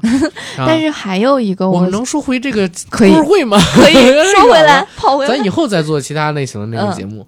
故事会那个出现，除了刚才咱们说的这几个原因之外，嗯。我觉得还有一个原因，就是纸媒的没落不仅仅是因为我们接收纸就是纸质新闻的这么一个渠道变，包括大家就是不爱读书了，对，是的，不爱读文章，大家看视频啊，可以，嗯，对？吧？视频那个时候，呃。优酷开始出现了牛人计划，嗯土豆上边呢有了蠢爸爸一类的网红，就是就是教教授授他们嘛，对吧？然后猫扑猫扑上边有各种各样的那个图片类的，贴吧里边都有各种再创作。那个时候我还记得，呃，壁上能走马，菊花开瓶盖儿，呃，信春哥神马都是浮云，不是我刚才说那几个都是信春哥德永生那些图里边的，当时就好多那个把春春的头，然后 P 到那个 P 到那个上帝的那个头，然后后来关键性的一个节点就是如何打开了我对这种图片恶搞的这个世界的大门，嗯就是曾轶可。曾轶可当时有无数的人把他跟史泰龙去就给 P 到 P 到一起去，然后。曾哥信曾哥德永生什么的，信然后挑战春哥，还有还有网友就做那种换头，就是其实其实是贴一个图啊，然后把他头给挡住，做他们俩对战的视频。就是我操！当时我看完之后真的是打开一心，你跟他们一比，故事会这种刺激就小的太多了。我给你讲啊，嗯我妈特别喜欢曾哥，真的啊，叫曾轶可曾轶可我妈特别喜欢曾轶可。嗯我妈喜欢曾轶可，喜欢到就是有一年过年的时候，正好是曾轶可出道的那一年，上那个快乐女声吧。嗯嗯我妈一边在唱那儿狮子座，对我妈在一边在那儿收拾，一边真的是在那边跟我们唱，还学绵羊音。我我唱一下啊，就是那种就是七月份的尾巴，你是狮子座。这是我妈，你想想，我妈，我妈是六九年的，就是她曾哥红的时候，她其实岁数也挺大了。我就觉得我妈也是一奇女子。是是是对对，而且我感觉叔叔阿姨对你的这个培养啊，包括对你的管教，其实是挺松的。嗯，对他们不太管我，他们觉得，而且我我想说，六年级的时候给我启蒙读物的就是我妈，我妈那会儿就已经让我开始看席绢了。阿阿姨是知识分子吗？然后 我妈就是初中毕业，我妈有是一个有电影梦想的人。小小镇女青年，对小镇女青年，嗯然后包括你知道《诛仙》也是我妈推荐我看的，哦 我妈特别爱看《诛仙》，我也不知道我妈是怎么想。我妈到现在还在疯狂的看女频，我、哦我妈还有自己的小爱，我妈的小爱就是读这些女频文的。我这是我妈现在日常消遣的一个利器哎，。其实我这块儿可能说一嘴，就是我会发现父母对孩子影响还是有很大的。我不知道是基因的变化还是怎么样。以前我一直觉得啊，就是我们家喜欢看电影的只有我，只有我，因为我小的时候看电影经常会被我母亲、我爸他们就是骂。不干正事儿，然后等等等等东西，包括就是我看那个天堂电影院的时候，为什么我会哭？就是我感觉我像那个小孩儿一样喜欢电影，但是不被人理解。但是前两年，就是我们家过年的时候，家里会有类似聚会嘛。我大姨跟我说，我妈在他们小的时候，那会儿时候，因为我妈是六六十年代出生人，那个时候放电影还是要集中放嘛。我妈就特别爱看，然后不走，我完全想不到。就是完全想不到。后来呢，他们就说这一块儿有点像我妈，就是她对这个、呃电影电视剧这方面的喜爱等等等等的东西。其实我觉得阿姨对你的这种放松，其实也是一个很好的管教方式。是的，是的，有的时候越严，反而越会滋生逆反心理。对我就属于那种逆反心理那种会比较强的。对，我觉得啊他们还挺好的，而且我说实话，因为他俩都很喜欢看电影，就我爸妈很喜欢看电影，看电影看小说，对，所以说其实古早的九十年代所有的经典电影，我全部都是在上了之后马上就能看到盗版院啊，不盗版 VCD，盗版 VCD 因为因为我们那个城市。我印象可深了，到两千年才有第一家电影院，啊。当年放的是《英雄》，而且当年放的那个《英雄》，真的是在我们那个小城市里面一票难求，而且特别的贵。是的那会儿两千年就大概三四十一张票了，那会儿我呃英雄他是两千零二年，两千零哦，那我记错了，嗯，反正我就记得。哎，反正大致就那个时间点吧，然后就是特别贵，然后，妈妈也不舍得带我去，然后看的都是盗版的。英英雄在那个年代的时候，我记得有一点啊特别清楚，是他创下了一个至今没有人打破的记录。包括《泰坦尼克号》，虽然总票房三点六亿，嗯比《英雄》二点五亿要高，但是《英雄》有一个记录是几乎不可能有电影再会打破的，就是单片占全年总票房超过二分之一。那那一年不是不是什么二分之一，四分之一。那一年中国的全国全年总票房是九点五亿，然后《英雄》在那一年拿到二点五亿的国内票房，而且它为什么没超《泰坦尼克号》？第一是因为《泰坦尼克号》当时呢有一个非常重要的一个，呃，就是老爷爷戴眼镜的，然后说这个片子不错，所以放了半年，所以放了半年。然后第二一个呢，就是《泰坦尼克号》那一年全国的影院数目要比《英雄》那年多很多，对，而英雄是在影院非常少的时候拿了那么一个票房，而且后来《泰坦尼克号》重映了。重映没记到那三点六亿票房哦，我知道，但是嗯那会儿其实《泰坦尼克号》作为一部电影来讲的话，其实对中国人民影响还是蛮大的。然后包括我虽然小的时候租的是盗版 VCD，嗯，但是里面有一些情节还是很开眼的。啊那会儿就没有见到过那种比较裸戏的那些情节啊。啊，对对对，对泰坦泰坦尼克号到了，我还记得是一一年还是一二年，他上那个复映的三 D 版的时候，当时有一个争议，对，就是里边有一个呃，Rose 把自己衣服脱掉嘛，嗯那么一个场景。说当年公映的时候有，为什么这版没有？我们老师你知道怎么讲吗？怎么讲我们？老师告诉我，因为它是三 D 的，它立体，他怕现场有观众忍不住会去摸。哦 然后你又没办法做分级秩序，我们我这真是我当时老师跟我讲的原话 啊，他可能不懂电影，因为我不是学电影的，嗯，但是我老师这个说法我记忆一直很清楚，哎呀，哎呀，很很有意思。然后我们再说回故事会啊，再说回故事会，叔叔阿姨对你的这种启蒙，其实呢，我我家里边其实父母都爱读小说，我还记得我家里的第一本小说叫什么叫呃十大元帅，嗯，叫十大元帅。家也有类似的。那是那是我爸在家里边的小说，嗯然后但是我家里边小说很少，真的我家里小说很少。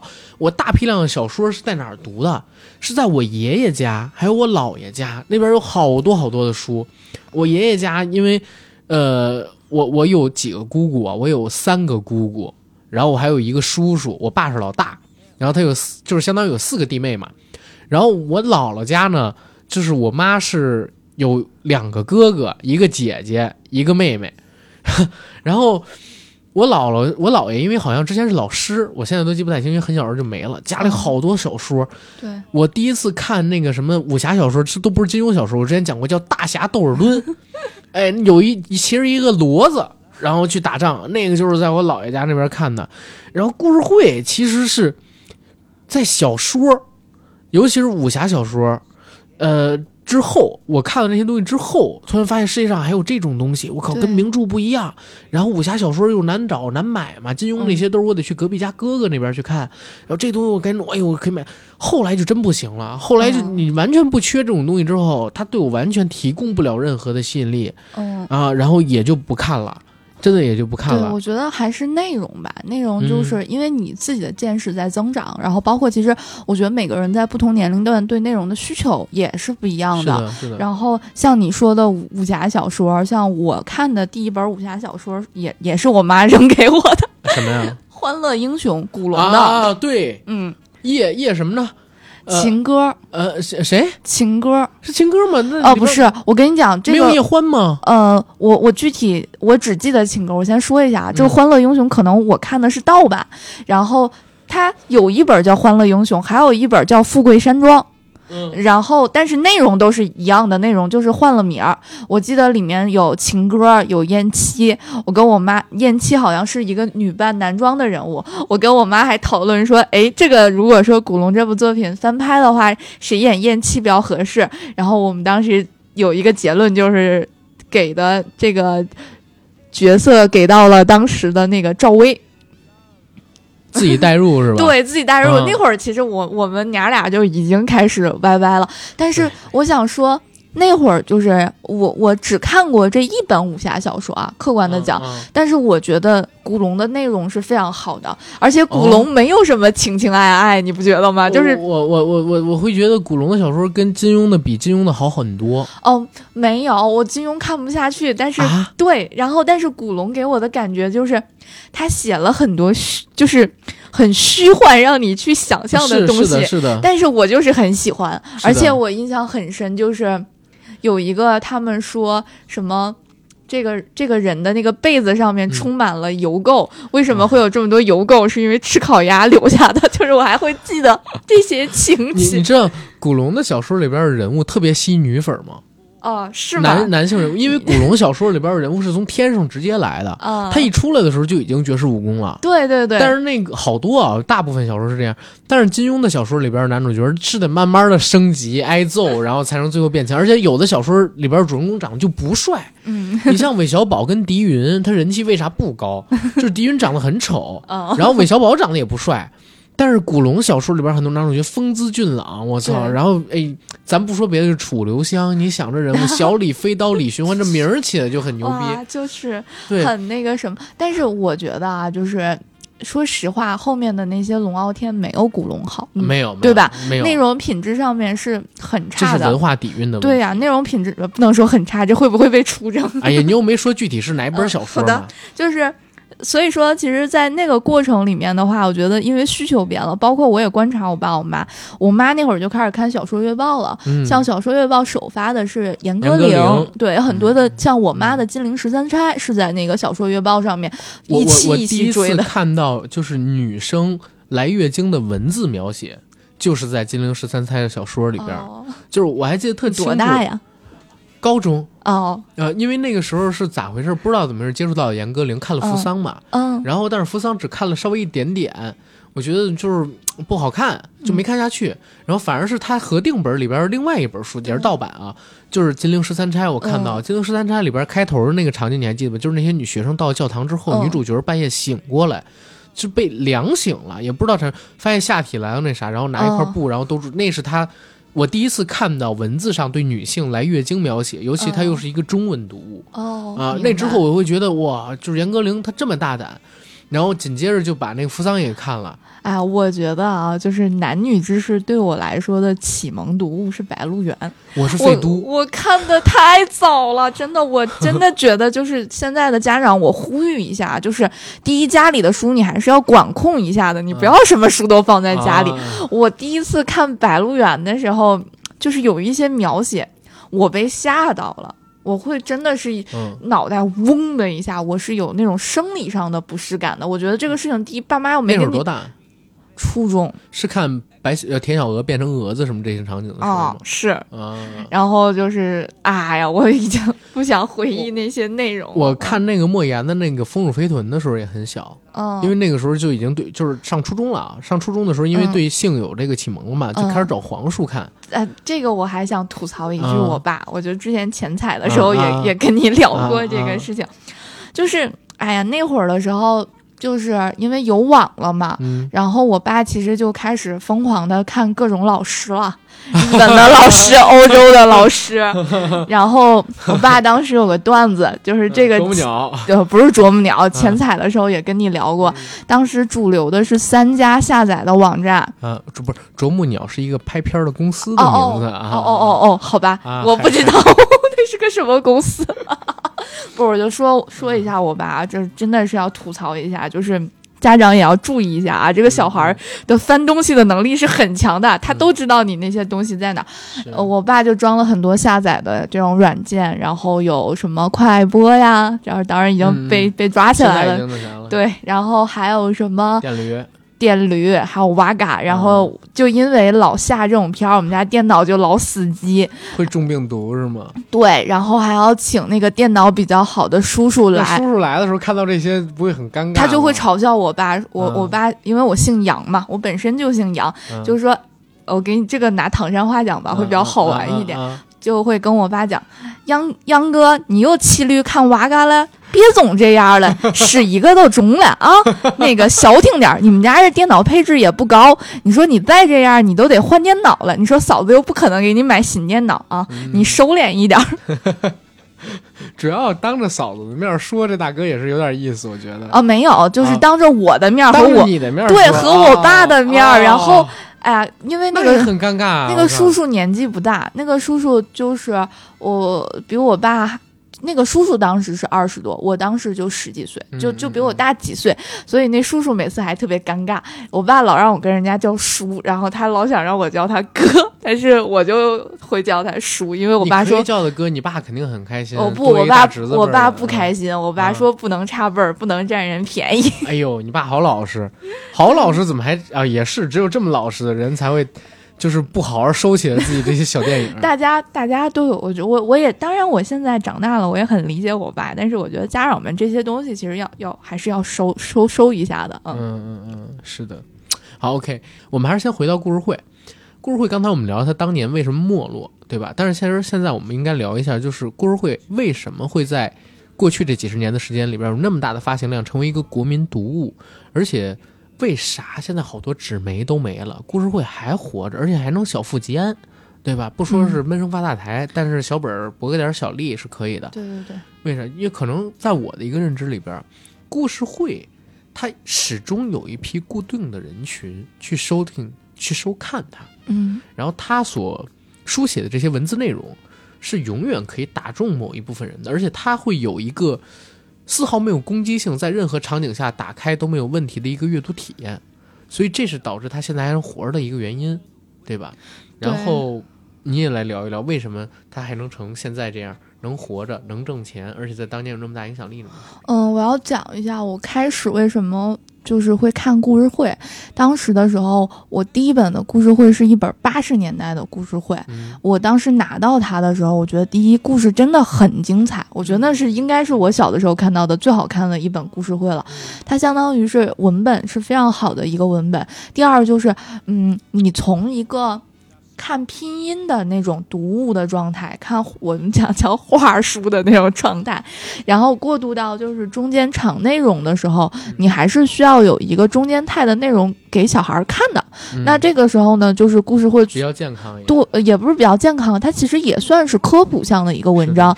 它给你建立的是一个故事的初印象，因为你回看那些年的话，其实你现在看我们那会儿是什么？我们那会儿是郑渊洁，嗯就对吧？杨红樱，哦对对，对吧？杨红樱没看过，郑渊洁我看了好多。对，郑渊洁跟杨红樱，其实故事会和郑渊洁相比，我觉得故事会还是要比郑渊洁第一对，理解门槛要低一些。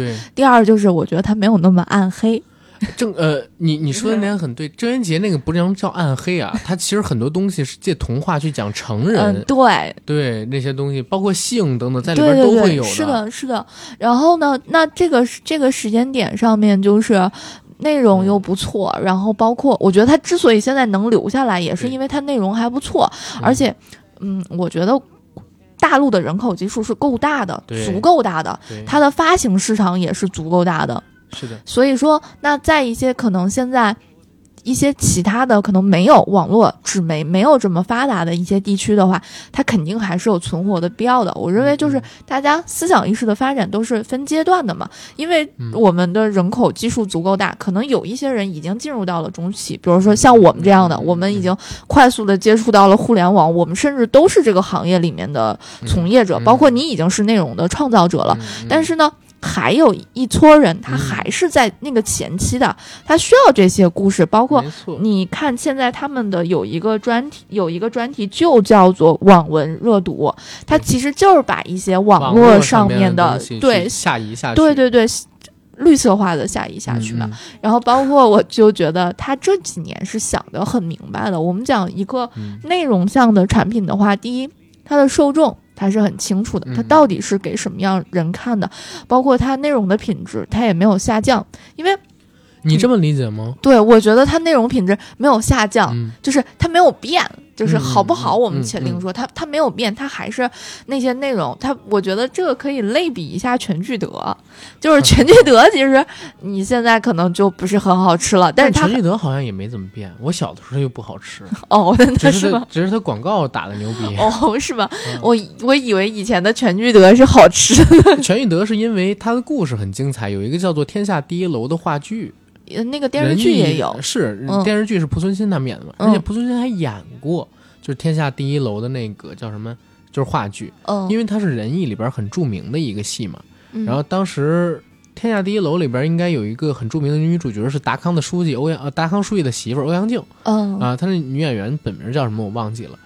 然后故事会其实你刚才有一点说的特别对，因为我们的人口基数大，而且我一直发觉有一个观点是这样，就是我以前说中国像一头巨龙，嗯，你前脚呢就已经抓进这个华尔街了，对对然后已经开始高速的去发展，但是我们的后脚还在刀耕火种，就尾巴那块还在刀耕火种，对对对，身长够长吗，身长非常的长。然后在这种情景下，虽然就由这些年我们这个，因为我们说实话啊，网络普及。绝对是打破了过去几千年以来所有文化文明它的进程形式的这么一个东西。对网络的普及，因为我们在中国有大量的基站是政府免费给你去弄的，对对对，导致我们的民众在过去可能说十年、二十年的时间里边，有一个非常快的文化的迭代，还有认知上面的一个迭代，这在全世界所有国家都是没有的。你看很多像欧洲地方，嗯现在四 G 信号还没有普及。对你像美国，很多人现在还在用智能机，甚至有人不用手机，对吧？对对没用智能机，用工整机，甚至很多人不用手机，甚至。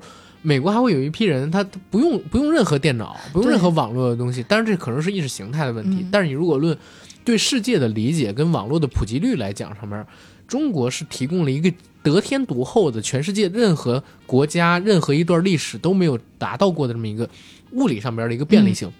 然后在这样的一个情景下，我们的观众、我们的用户、我们的老百姓啊，然后我们的听众，他们呢虽然是很快很快的接收到了这些东西，但是因为我们还是刚才就说法，人太多，然后身子太长，还是有一部分人没有完全的变过来，而且还会涉及到一个问题，就是中国在上个世纪几十年代啊，呃，我我查过一数据，好像是在九十年代的时候，中国还有多少文盲？应该是超过百分之二十是文盲。嗯然后什么时候才变成现在这个扫盲阶段？就是你去想整个故事会，它最巅峰的那个时期，在九十年代的时候发行几百万册的那个时期，我们说的文盲可能有百分之多少？但是你除了文盲之外，然后你可能说接受高等教育的人嗯就更少少少少少少的不行。对，那中间一大部分群体，他其实看不了名著，嗯看不了王朔那样的小说，他可能就是看影视作品、电视剧、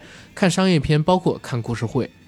然后这部分人群现在有吗？现在还有，有而且很多。对前两天看到中国还有多少农民呢？大概五亿多。是的，但是，这部分农民里边，你也得你也得分，比如说农场主之类乱七八糟这嗯种啊，对对但是还是有很多，对他就没怎么上过学。对，我们讲长尾嘛，我们的长尾其实是足够大的，对而且像我这点我还蛮想聊的一点是在于说，其实我们可能啊，就是我们可能会一叶障目了，因为这嗯一叶障目这词儿可能不太恰当，嗯因为我感觉就是我们在一个高速发展的。环境和场景里面，嗯包包括我自己现在在干什么，我在做五 G 和物联网嗯这些东西，嗯可能现在你你去跟，比如说我今天跟我就是老家的大姨聊，我说大姨你，她可能聊五 G，她可能知道啊，这个信号更快，他他会说五 G 啊，致癌。就是类似这种，她她可能会知道，但但是你跟她聊物联网，你跟她聊传感器，嗯她觉得他不懂。她这姑娘咋了？嗯，就是怎么跟我聊这个东西啊？就包括你在跟他聊什么马斯克之类的，他他是不懂的。嗯，但是你想，中中国还是有很多这样的一些受众群体，他们需要一个平时的读物，需要帮他们去入门的打开这个世界。就是可能我当年就跟我当年一样，就是我奋斗了十八年和才有机会和你在星巴克喝咖啡。我当年看了，了，对我当年是。看不懂这篇文章的，嗯。我就觉得说啊，我们可能小城市的人要奋斗，要努力，嗯。才有机会喝到那杯星巴克。我老家到现在都没有星巴克，嗯，就是至今啊，而且我我认为我我是唐山人，嗯我们在全国的经济水平上面，我们还是比较前列的还是。可以的。对，我们在河河北省来说，我们也是头部的城市了，就是 对吧是？你你为什么要这样说？你这样说显得很不自信，但是确实是的。对呀、嗯，但是我家都没有星巴克，嗯所以我来北京的时候，我看到星巴克的时候，我是心里面是有很多，真的会有百感交集说，啊，我看到了星巴克，包括我现在可以喝一杯星巴克，我可以和我的同事一起喝星巴克。嗯，就是你同类比的话，可能国内真的是有很多，就是小镇上面的男女嗯。老少们，嗯。然后再通过故事会去看这个世界。你说它现在的销量是多少？我看就是刚才我在贴吧嗯跟你聊的时候，其实打开了一下故事会的贴吧，里边嗯还有读者在聊，他们认为现在故事会在变，对他但是他们认为变的方向是什么？说故事会在装逼，就是在写他们看不懂的东西了。我真的可以，大家可以直接搜一下故事会，然后上一下他们的百度贴吧，然后去搜一搜，他们居然在聊这个，就是故事会，他们反而觉得变高了。嗯而不是变得更通俗了，这是第一个。第二一个是什么呢？会有人认为呢，就是故事会现在的发行量是以前的百分之二十，我不知道这个数据是真是假。那如果按巅峰时期，可能说几百万册来，其实现在也不是特别低，在纸媒里边算很高的了。很高了你。刚才提到“一叶障目”那个词，我觉得其实很有意思，在哪儿？就是前两天有一篇文章火起来了，嗯叫“北上广没有靳东，四五线没有李诞 ”，对，对吧？你，看到这篇文章了吗？我看到了，我看到那。篇文章其实核心要讲的是什么东西？就是大家对于自己一个未知的领域都有极强的一个想象，嗯。然后你所想象的永远都是你自己不了解的那个领域，嗯。反而你自己了解的那个领域不不太会出现在你的想象里，那就有一个很重要的问题。还是我们刚才提到那个信息茧房、营业账目，你只能看到你想看到的，然后你只能想象你想象的，对，然后对你不了解的文化、文明、嗯。市场，然后你其实都是一知半解，甚至完全不懂的。对，那中国这么大，嗯中国这么大，其实那天 我我们聊一个片子的时候，觉得特别有意思啊，嗯就是《沐浴之王》。为什么聊《沐浴之王》？因为《沐浴之王》那天我不是提前看的那媒体场嘛，嗯那天我是跟那个环球银幕嗯，还有那个红魔俩哥们儿我们去看，看完之后我们出了呢，就外边抽烟嘛，然后抽烟聊天儿。我们当时一致认为，就是这个片子啊，其实不是特别的好，而且我们会认为，就是这个片子扔到呃下沉市场去，嗯，就比如说它做成网大，对，做成网大之后，它的点播量什么的一定特别的高，在嗯四五线城市会如何如何如何如何，然后它反而做到这么一个影院上映，到最后能不能挣钱，可能是我们当时意见非常一致啊，因为呃这块儿也可以说，你看那个《极魂》，我就特喜欢，《极魂》嗯上了之后，我第一时间让大家去看嘛，嗯《沐浴之王》上了之后。我其实并没有把《沐浴之王》的那个节目转到我自己的专辑里边来，哦，因为它本来就是一独立的专辑的一个节目嘛。结果后来我看上映了之后，豆瓣评分六点后六点五、六点六，然后票房也很高，就是大家说《沐浴之王》这片还不错。我操！我才就又打脸似的，我把《沐浴之王》这个 这个声音给转发到我自己的专辑里边来贴一下，嗯因为当时我还记得我们看完《沐浴之王》之后啊，大家不说话，闷不作声的出来，然后他们主创班底也不敢问我们评价如何，因为一般来讲就是评价比较好的那些主创会真的敢问你，大家觉得这片儿怎么样啊？如何如何？《沐浴之王》是提前适应过一场，大家都不说话，就是媒体大家不是很喜欢这个东西。嗯我觉得是这样的啊。嗯首先，我特别喜欢《沐浴之王》，我觉得、啊对我我讲一下我为什么喜欢。第一，我觉得首先今就是今年本来二零二零年就是很沉重的一年，嗯我们需要一个好玩的。呃，包括我我不知道讲这话合不合适啊，嗯就是我看到了周星驰的影子，就是、呃，我我再说一个嗯事儿啊，我在跟他做专访的时候，我提到就是这个片子呢，结尾有点像《食神》，对，然后我拿他跟卢正雨做了一下对比，就是易小星老师跟卢正雨，我说你们两个人呢，其实都受到星爷很多风格的影响。嗯不要问，不要问嗯这个问题，别问。好，但就直接握住了那个麦嘛。但但是我说我说一下，我觉得教授比卢正雨拍的好，啊，是的，对吧？就是卢正雨那个，我我我这这是再说一嘴啊，二十一号卢正雨卢正雨经理，他指导的大侠卢小鱼的网剧要在 B 站上面更新了，我欢迎大家去看，因为我很喜欢卢正雨，在上学的时候，哦，他一零年代初的时候做过一个系列的网剧叫《嘻哈四重奏》，他是我们永远的经理。后来他做了三部微电影，一部叫《幽浮目击者》，一部叫《婚纱照》，一部叫《绝世高手》。嗯，那三部微电影就短片做的都特别特别特别的棒，但是我没想到他做这个大电影就就烂成这样，让我们这些粉丝超级失望，真的超级失望。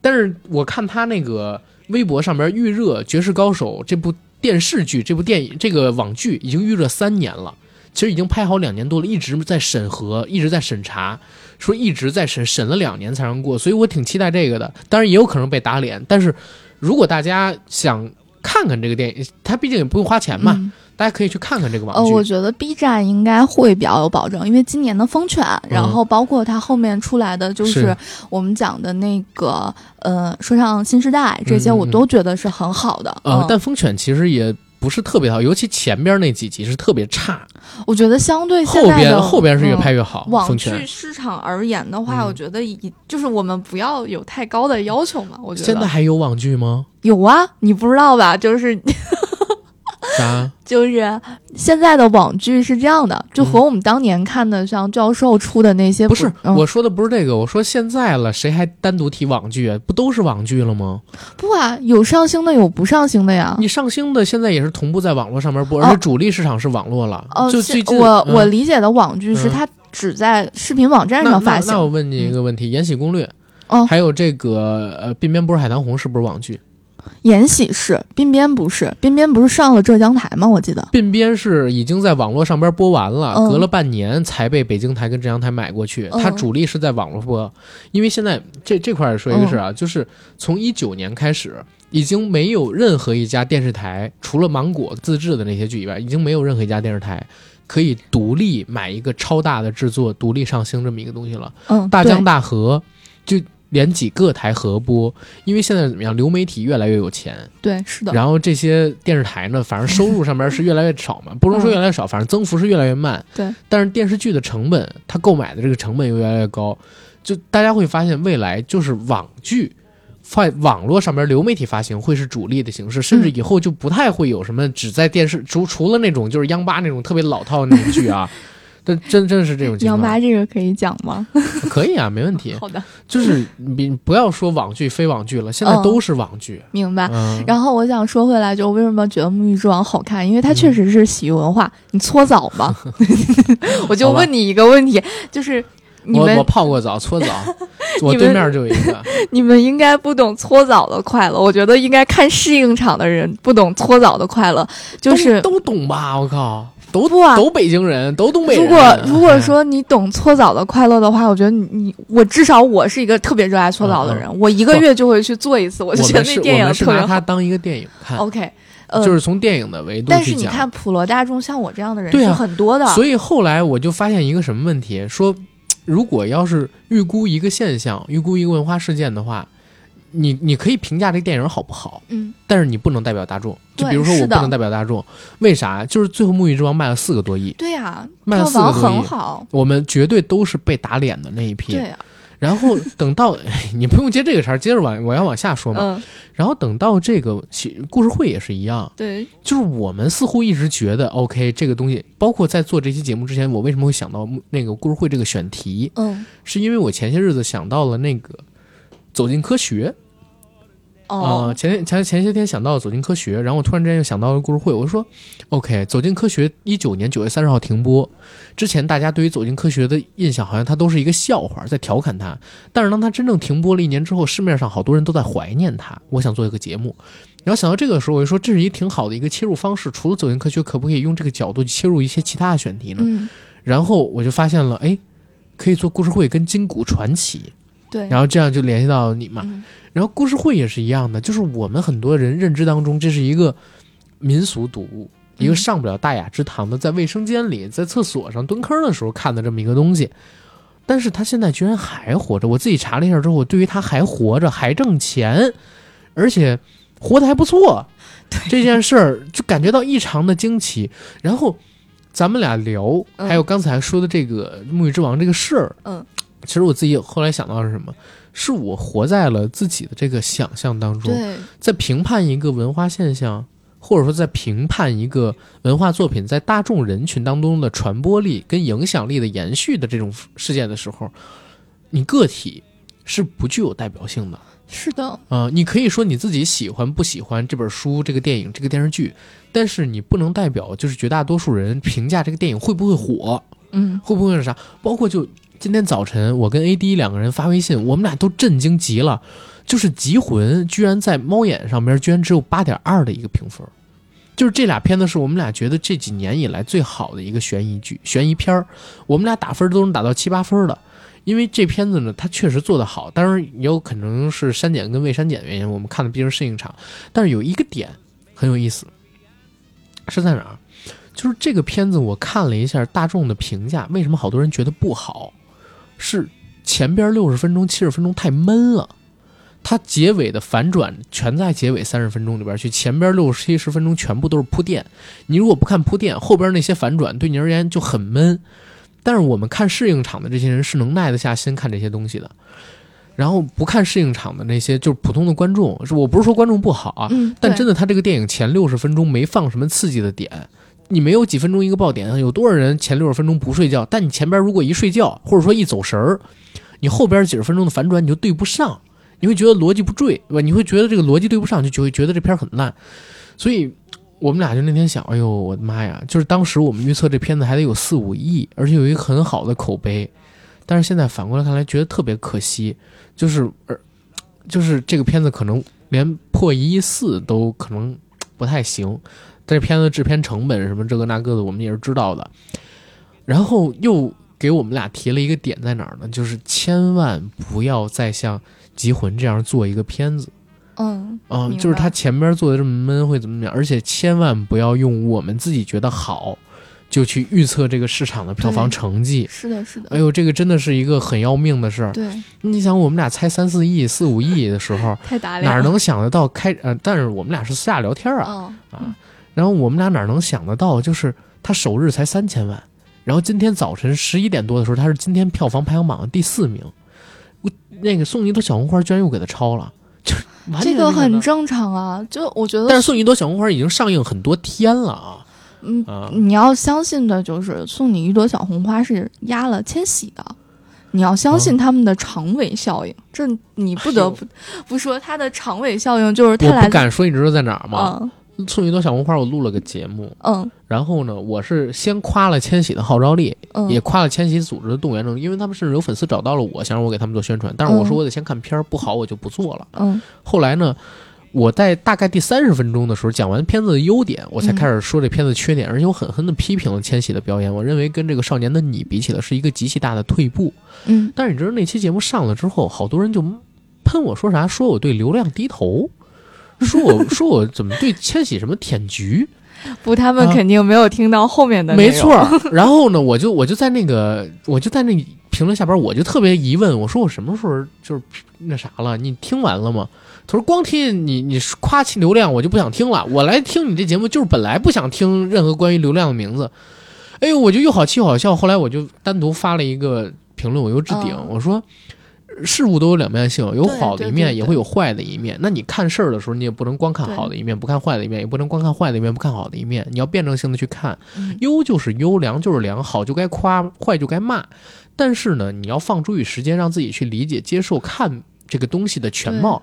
你不能说凭借你一个印象，像我这个节目，你只听前三分钟，那你根本听不见我批评易烊千玺，对吧？那如果说我把批评的放前边，千玺的粉丝也来骂，那你根本没看、没听到我后边夸易烊千玺，那不可能。人家有做的好的地方，我不夸，我只骂吧。我又不是为了挑动情绪做那种博眼球的东西。对，然后，如果看待世界的角度只能用某一个很片面的时间、很片面的爱物去评价、去看待的话，你一辈子都会很浅薄的。嗯，对，我说一个我自己的例子吧，嗯因为我很喜欢爵士，包括今天的片头也是我特地 Q 了阿甘，对，然后选了我一首特别喜欢的爵士。嗯，爵士我特别喜欢一个组合叫 Mr. Miss，嗯他们第一年的时候上了月下，非常的惨，就包括他们去之前是拿了金曲奖的，就是金曲奖的地位大家都知道嘛，嗯音乐圈里面是很认可的，嗯然后就导致当时他们俩都是北大的，他俩很郁闷，嗯，就是他们也上节目讲，他俩很郁闷，就是为什么大家接受不了？明明是很好的东西，我自己很爱爵士，我也知道他们是很好的东西。后来我去了他们的。嗯，现场他们当年的一个现场，因为毕竟上了月下，还是走起来了和原来比。稍微有点钱了。嗯，对，就是至少票卖票没有问题了是，就是将进酒那种场已经可以站得满满的了。哦，是吗？是的还可以了。对，已经很可以了，已经走起来。你毕竟拿了金曲奖，说实话，但是还有一个问题，是不是月下红了之后，就是所有的乐队都好起来了？嗯，对，是的。不仅仅是他们我。觉得这个可以单聊一期乐队的，就是因为我我自己玩儿，就是在这个圈儿玩了很，嗯你玩你玩乐器吗？我不玩乐器，但我跳舞呀，啊，对吧？就是我我其实就是摇滚啊、电子呀，包括好可以约对这个可以回头你你什么时候选题，这个我可以跟你聊你可以。提供点 有有，我之前不问你吗？我嗯说你如果这些聊得好，你就自己拿你想做的选题过来，然后我配合你。那我也不知道这期聊的好不好呀。这期还可以，录的时候我会觉得聊的还很好。嗯，然后我我讲回来啊，就是我当时就发现这个问题出在哪儿了。嗯，国人不会听正拍儿，呃，不会听反拍儿，因为国人听的拍儿是一三五七，哎，你说的很对呀、然后。对，这就是事情的两面性。你如果我我说实话，你不经过一定的，我自己跳舞跳了四五年了，嗯就相当于我我自己就是一个爱好者，我已经在这圈子里面泡了四五年了，我才听得懂二四六八。所以当年的时候，我是很生气的。大家听不懂 Mr. Miss 就算了，大家听不懂 Masca，我很生气。Mr. Miss，说实话，我我当时是上台就是串了一个表演嘉宾的，嗯嗯然后我在底下看的时候，只有那个 Mr. Miss 领涨的时候，大家才会去拍嗯二四六八，而且你能明显感觉到底下的人是。很难受的，就是就恨不得你是抽着鞭子在那块儿说、嗯你一定要拍二四六八。嗯等到后来那个杜凯有一个环节他唱戏了，嗯，那京剧都是一三五七啊，嗯大家就拍的特别开心，大家就觉得哇塞，终于可以拍一三五七了。我觉得事情的两面性就跟我们音乐是一样的，比方说嗯国人的音乐就是一三五七，那国外的爵士这种的就是二四六八，没有高低贵贱。嗯我觉得只有在我看来，我可能比较技术控一些，一三五七也好，二四六八也好，就是两面性，我们没有办法去。论证说它到底是对还是错，嗯因为存在即合理。我爸经常会讲这样的你一句话，爸姓郭，嗯。呃，不，我爸姓杨。啊，好，我哎爸不姓郭，就是我爸经常讲一句话叫“存在即合理”，嗯。没有没有什么说这个东西，包括故事会，我觉得国民刊物人做了五十年了，是的，人家不是白做的，可不是说我今天喷你两句，或者是好今天有大规模的人去去喷他了，去出征他了，去说他不好了，那他这本读物就不存在了嘛？嗯我只是觉得说，那你不是他的群众而已，我现在也不是，但是不代表我以后不是。他如果有好的内容，我还会是。其实回到那个根本上面来讲，就是我们不能以自己的这个现在对狭隘的认知去评判一个事儿，哎，到底是该划到什么样的群体，或者说该属于一个什么样的类型，或者说它这个东西能不能火，这个东西呢能不能就是出来之后没啥反响，不能这样去评判。对对对，因为第一，事物的发展是变化的，是动态的。对然后第二一个呢，就是你自己只代表自己的一个认知观念，你的认知观念是个体的，甚至可以说是很狭隘的，对吧？所以你不能给妄下任何一个东西的评断。故事会也是一样的，就像你刚才说的一样，它作为一个发行了五十七年吧，对吧？对，然后正式发行大概也有个将近五十年这样的一个科普性质的读物，或者说民俗读物，它有着广泛的人民群众的基础，肯定有它自己做独到的地方，它切中了某一个人群、某一个市场的一个痛点，才能做到现在这样。包括就现在很多的纸媒，我我知道有转型好的，你比如说像 GQ，GQ、哦 GQ 转型转的非常哎，好。我还上过 GQ。啊，是吗？上 GQ 干嘛？我讲一下，我觉得我人生嗯。最高光的一个时刻就是去 Mr. Miss 去助演，还有一个就是我上过 JQ，、因为我认识 JQ 的小编，啊他们当时在做一个九零后的选题，啊然后正好就踩过你。对踩过，就豆腐块儿那么、那么一个大点儿，啊，然后当时我还把那个，我当时就拿到了那本 GQ 杂志，啊当时我还拿回了家，然后嗯跟我妈炫耀，还有跟我爸炫耀，跟我姑姑炫耀，说，我说你们看，我也是上过男性杂志的人，GQ 不是男性杂志吧？也算，算是一文化杂志，我会认为。嗯，也算是，我觉得也算是吧，嗯嗯，总之，这个 GQ 的话，它现在的话年收入应该是过亿的。对它它这个它广告公众号很好呀他这个公众号非常值钱，你知道吗？而且他做的深度文章确实非常好，对，而且也营销起了一系列的话题跟事件嘛，是的，对吧？这是转型转的比较好，转型不好的，比方说是谁？科幻世界，对吧？没了吧？现在啊，没停了没了？对，嗯然后包括读者也不好，嗯，真的不好对，但是像故事会，你看发现他在转型，而且他勇于接受各种各样的新事物，但是他原有板块其实做的还 OK，嗯，做得还 OK。你知道大量的杂志社现在是完全亏钱的，在亏钱运行，但是它不是的，故事会真的不是的我。觉得它是承载形式上面做的特别好。第一就是像故事会的话，其实是很适合音频的，因为它都是小故事。反正这些对，频道里面不就说了吗？对，而且这些频道里面本身就是有一些鸡汤的这种故事嘛。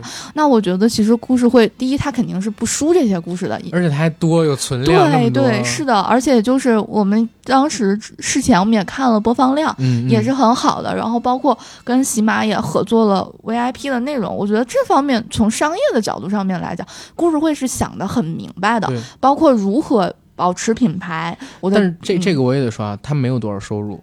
就是某一个音频平台上边那个付费的东西，它没有多少收入，呃，我觉得 PR 方面的话是好事儿吧，呃，至少方面肯定是好事，对对对，PR 方面已经是但好事情是商业上边来讲的话，它现在还是靠线下。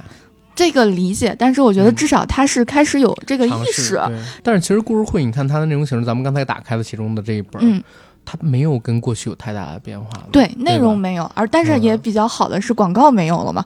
我们最嗯讨厌，我至少我应该是受于这个限制部没有分了。对，啊，那会儿打最多的广告，你要明白是彩铃，对，是刚才咱们这说跟暗网一样的那些广告，那些嗯广告现在都是不被允许在这上面弄的，而且你做网你在网络上边发行。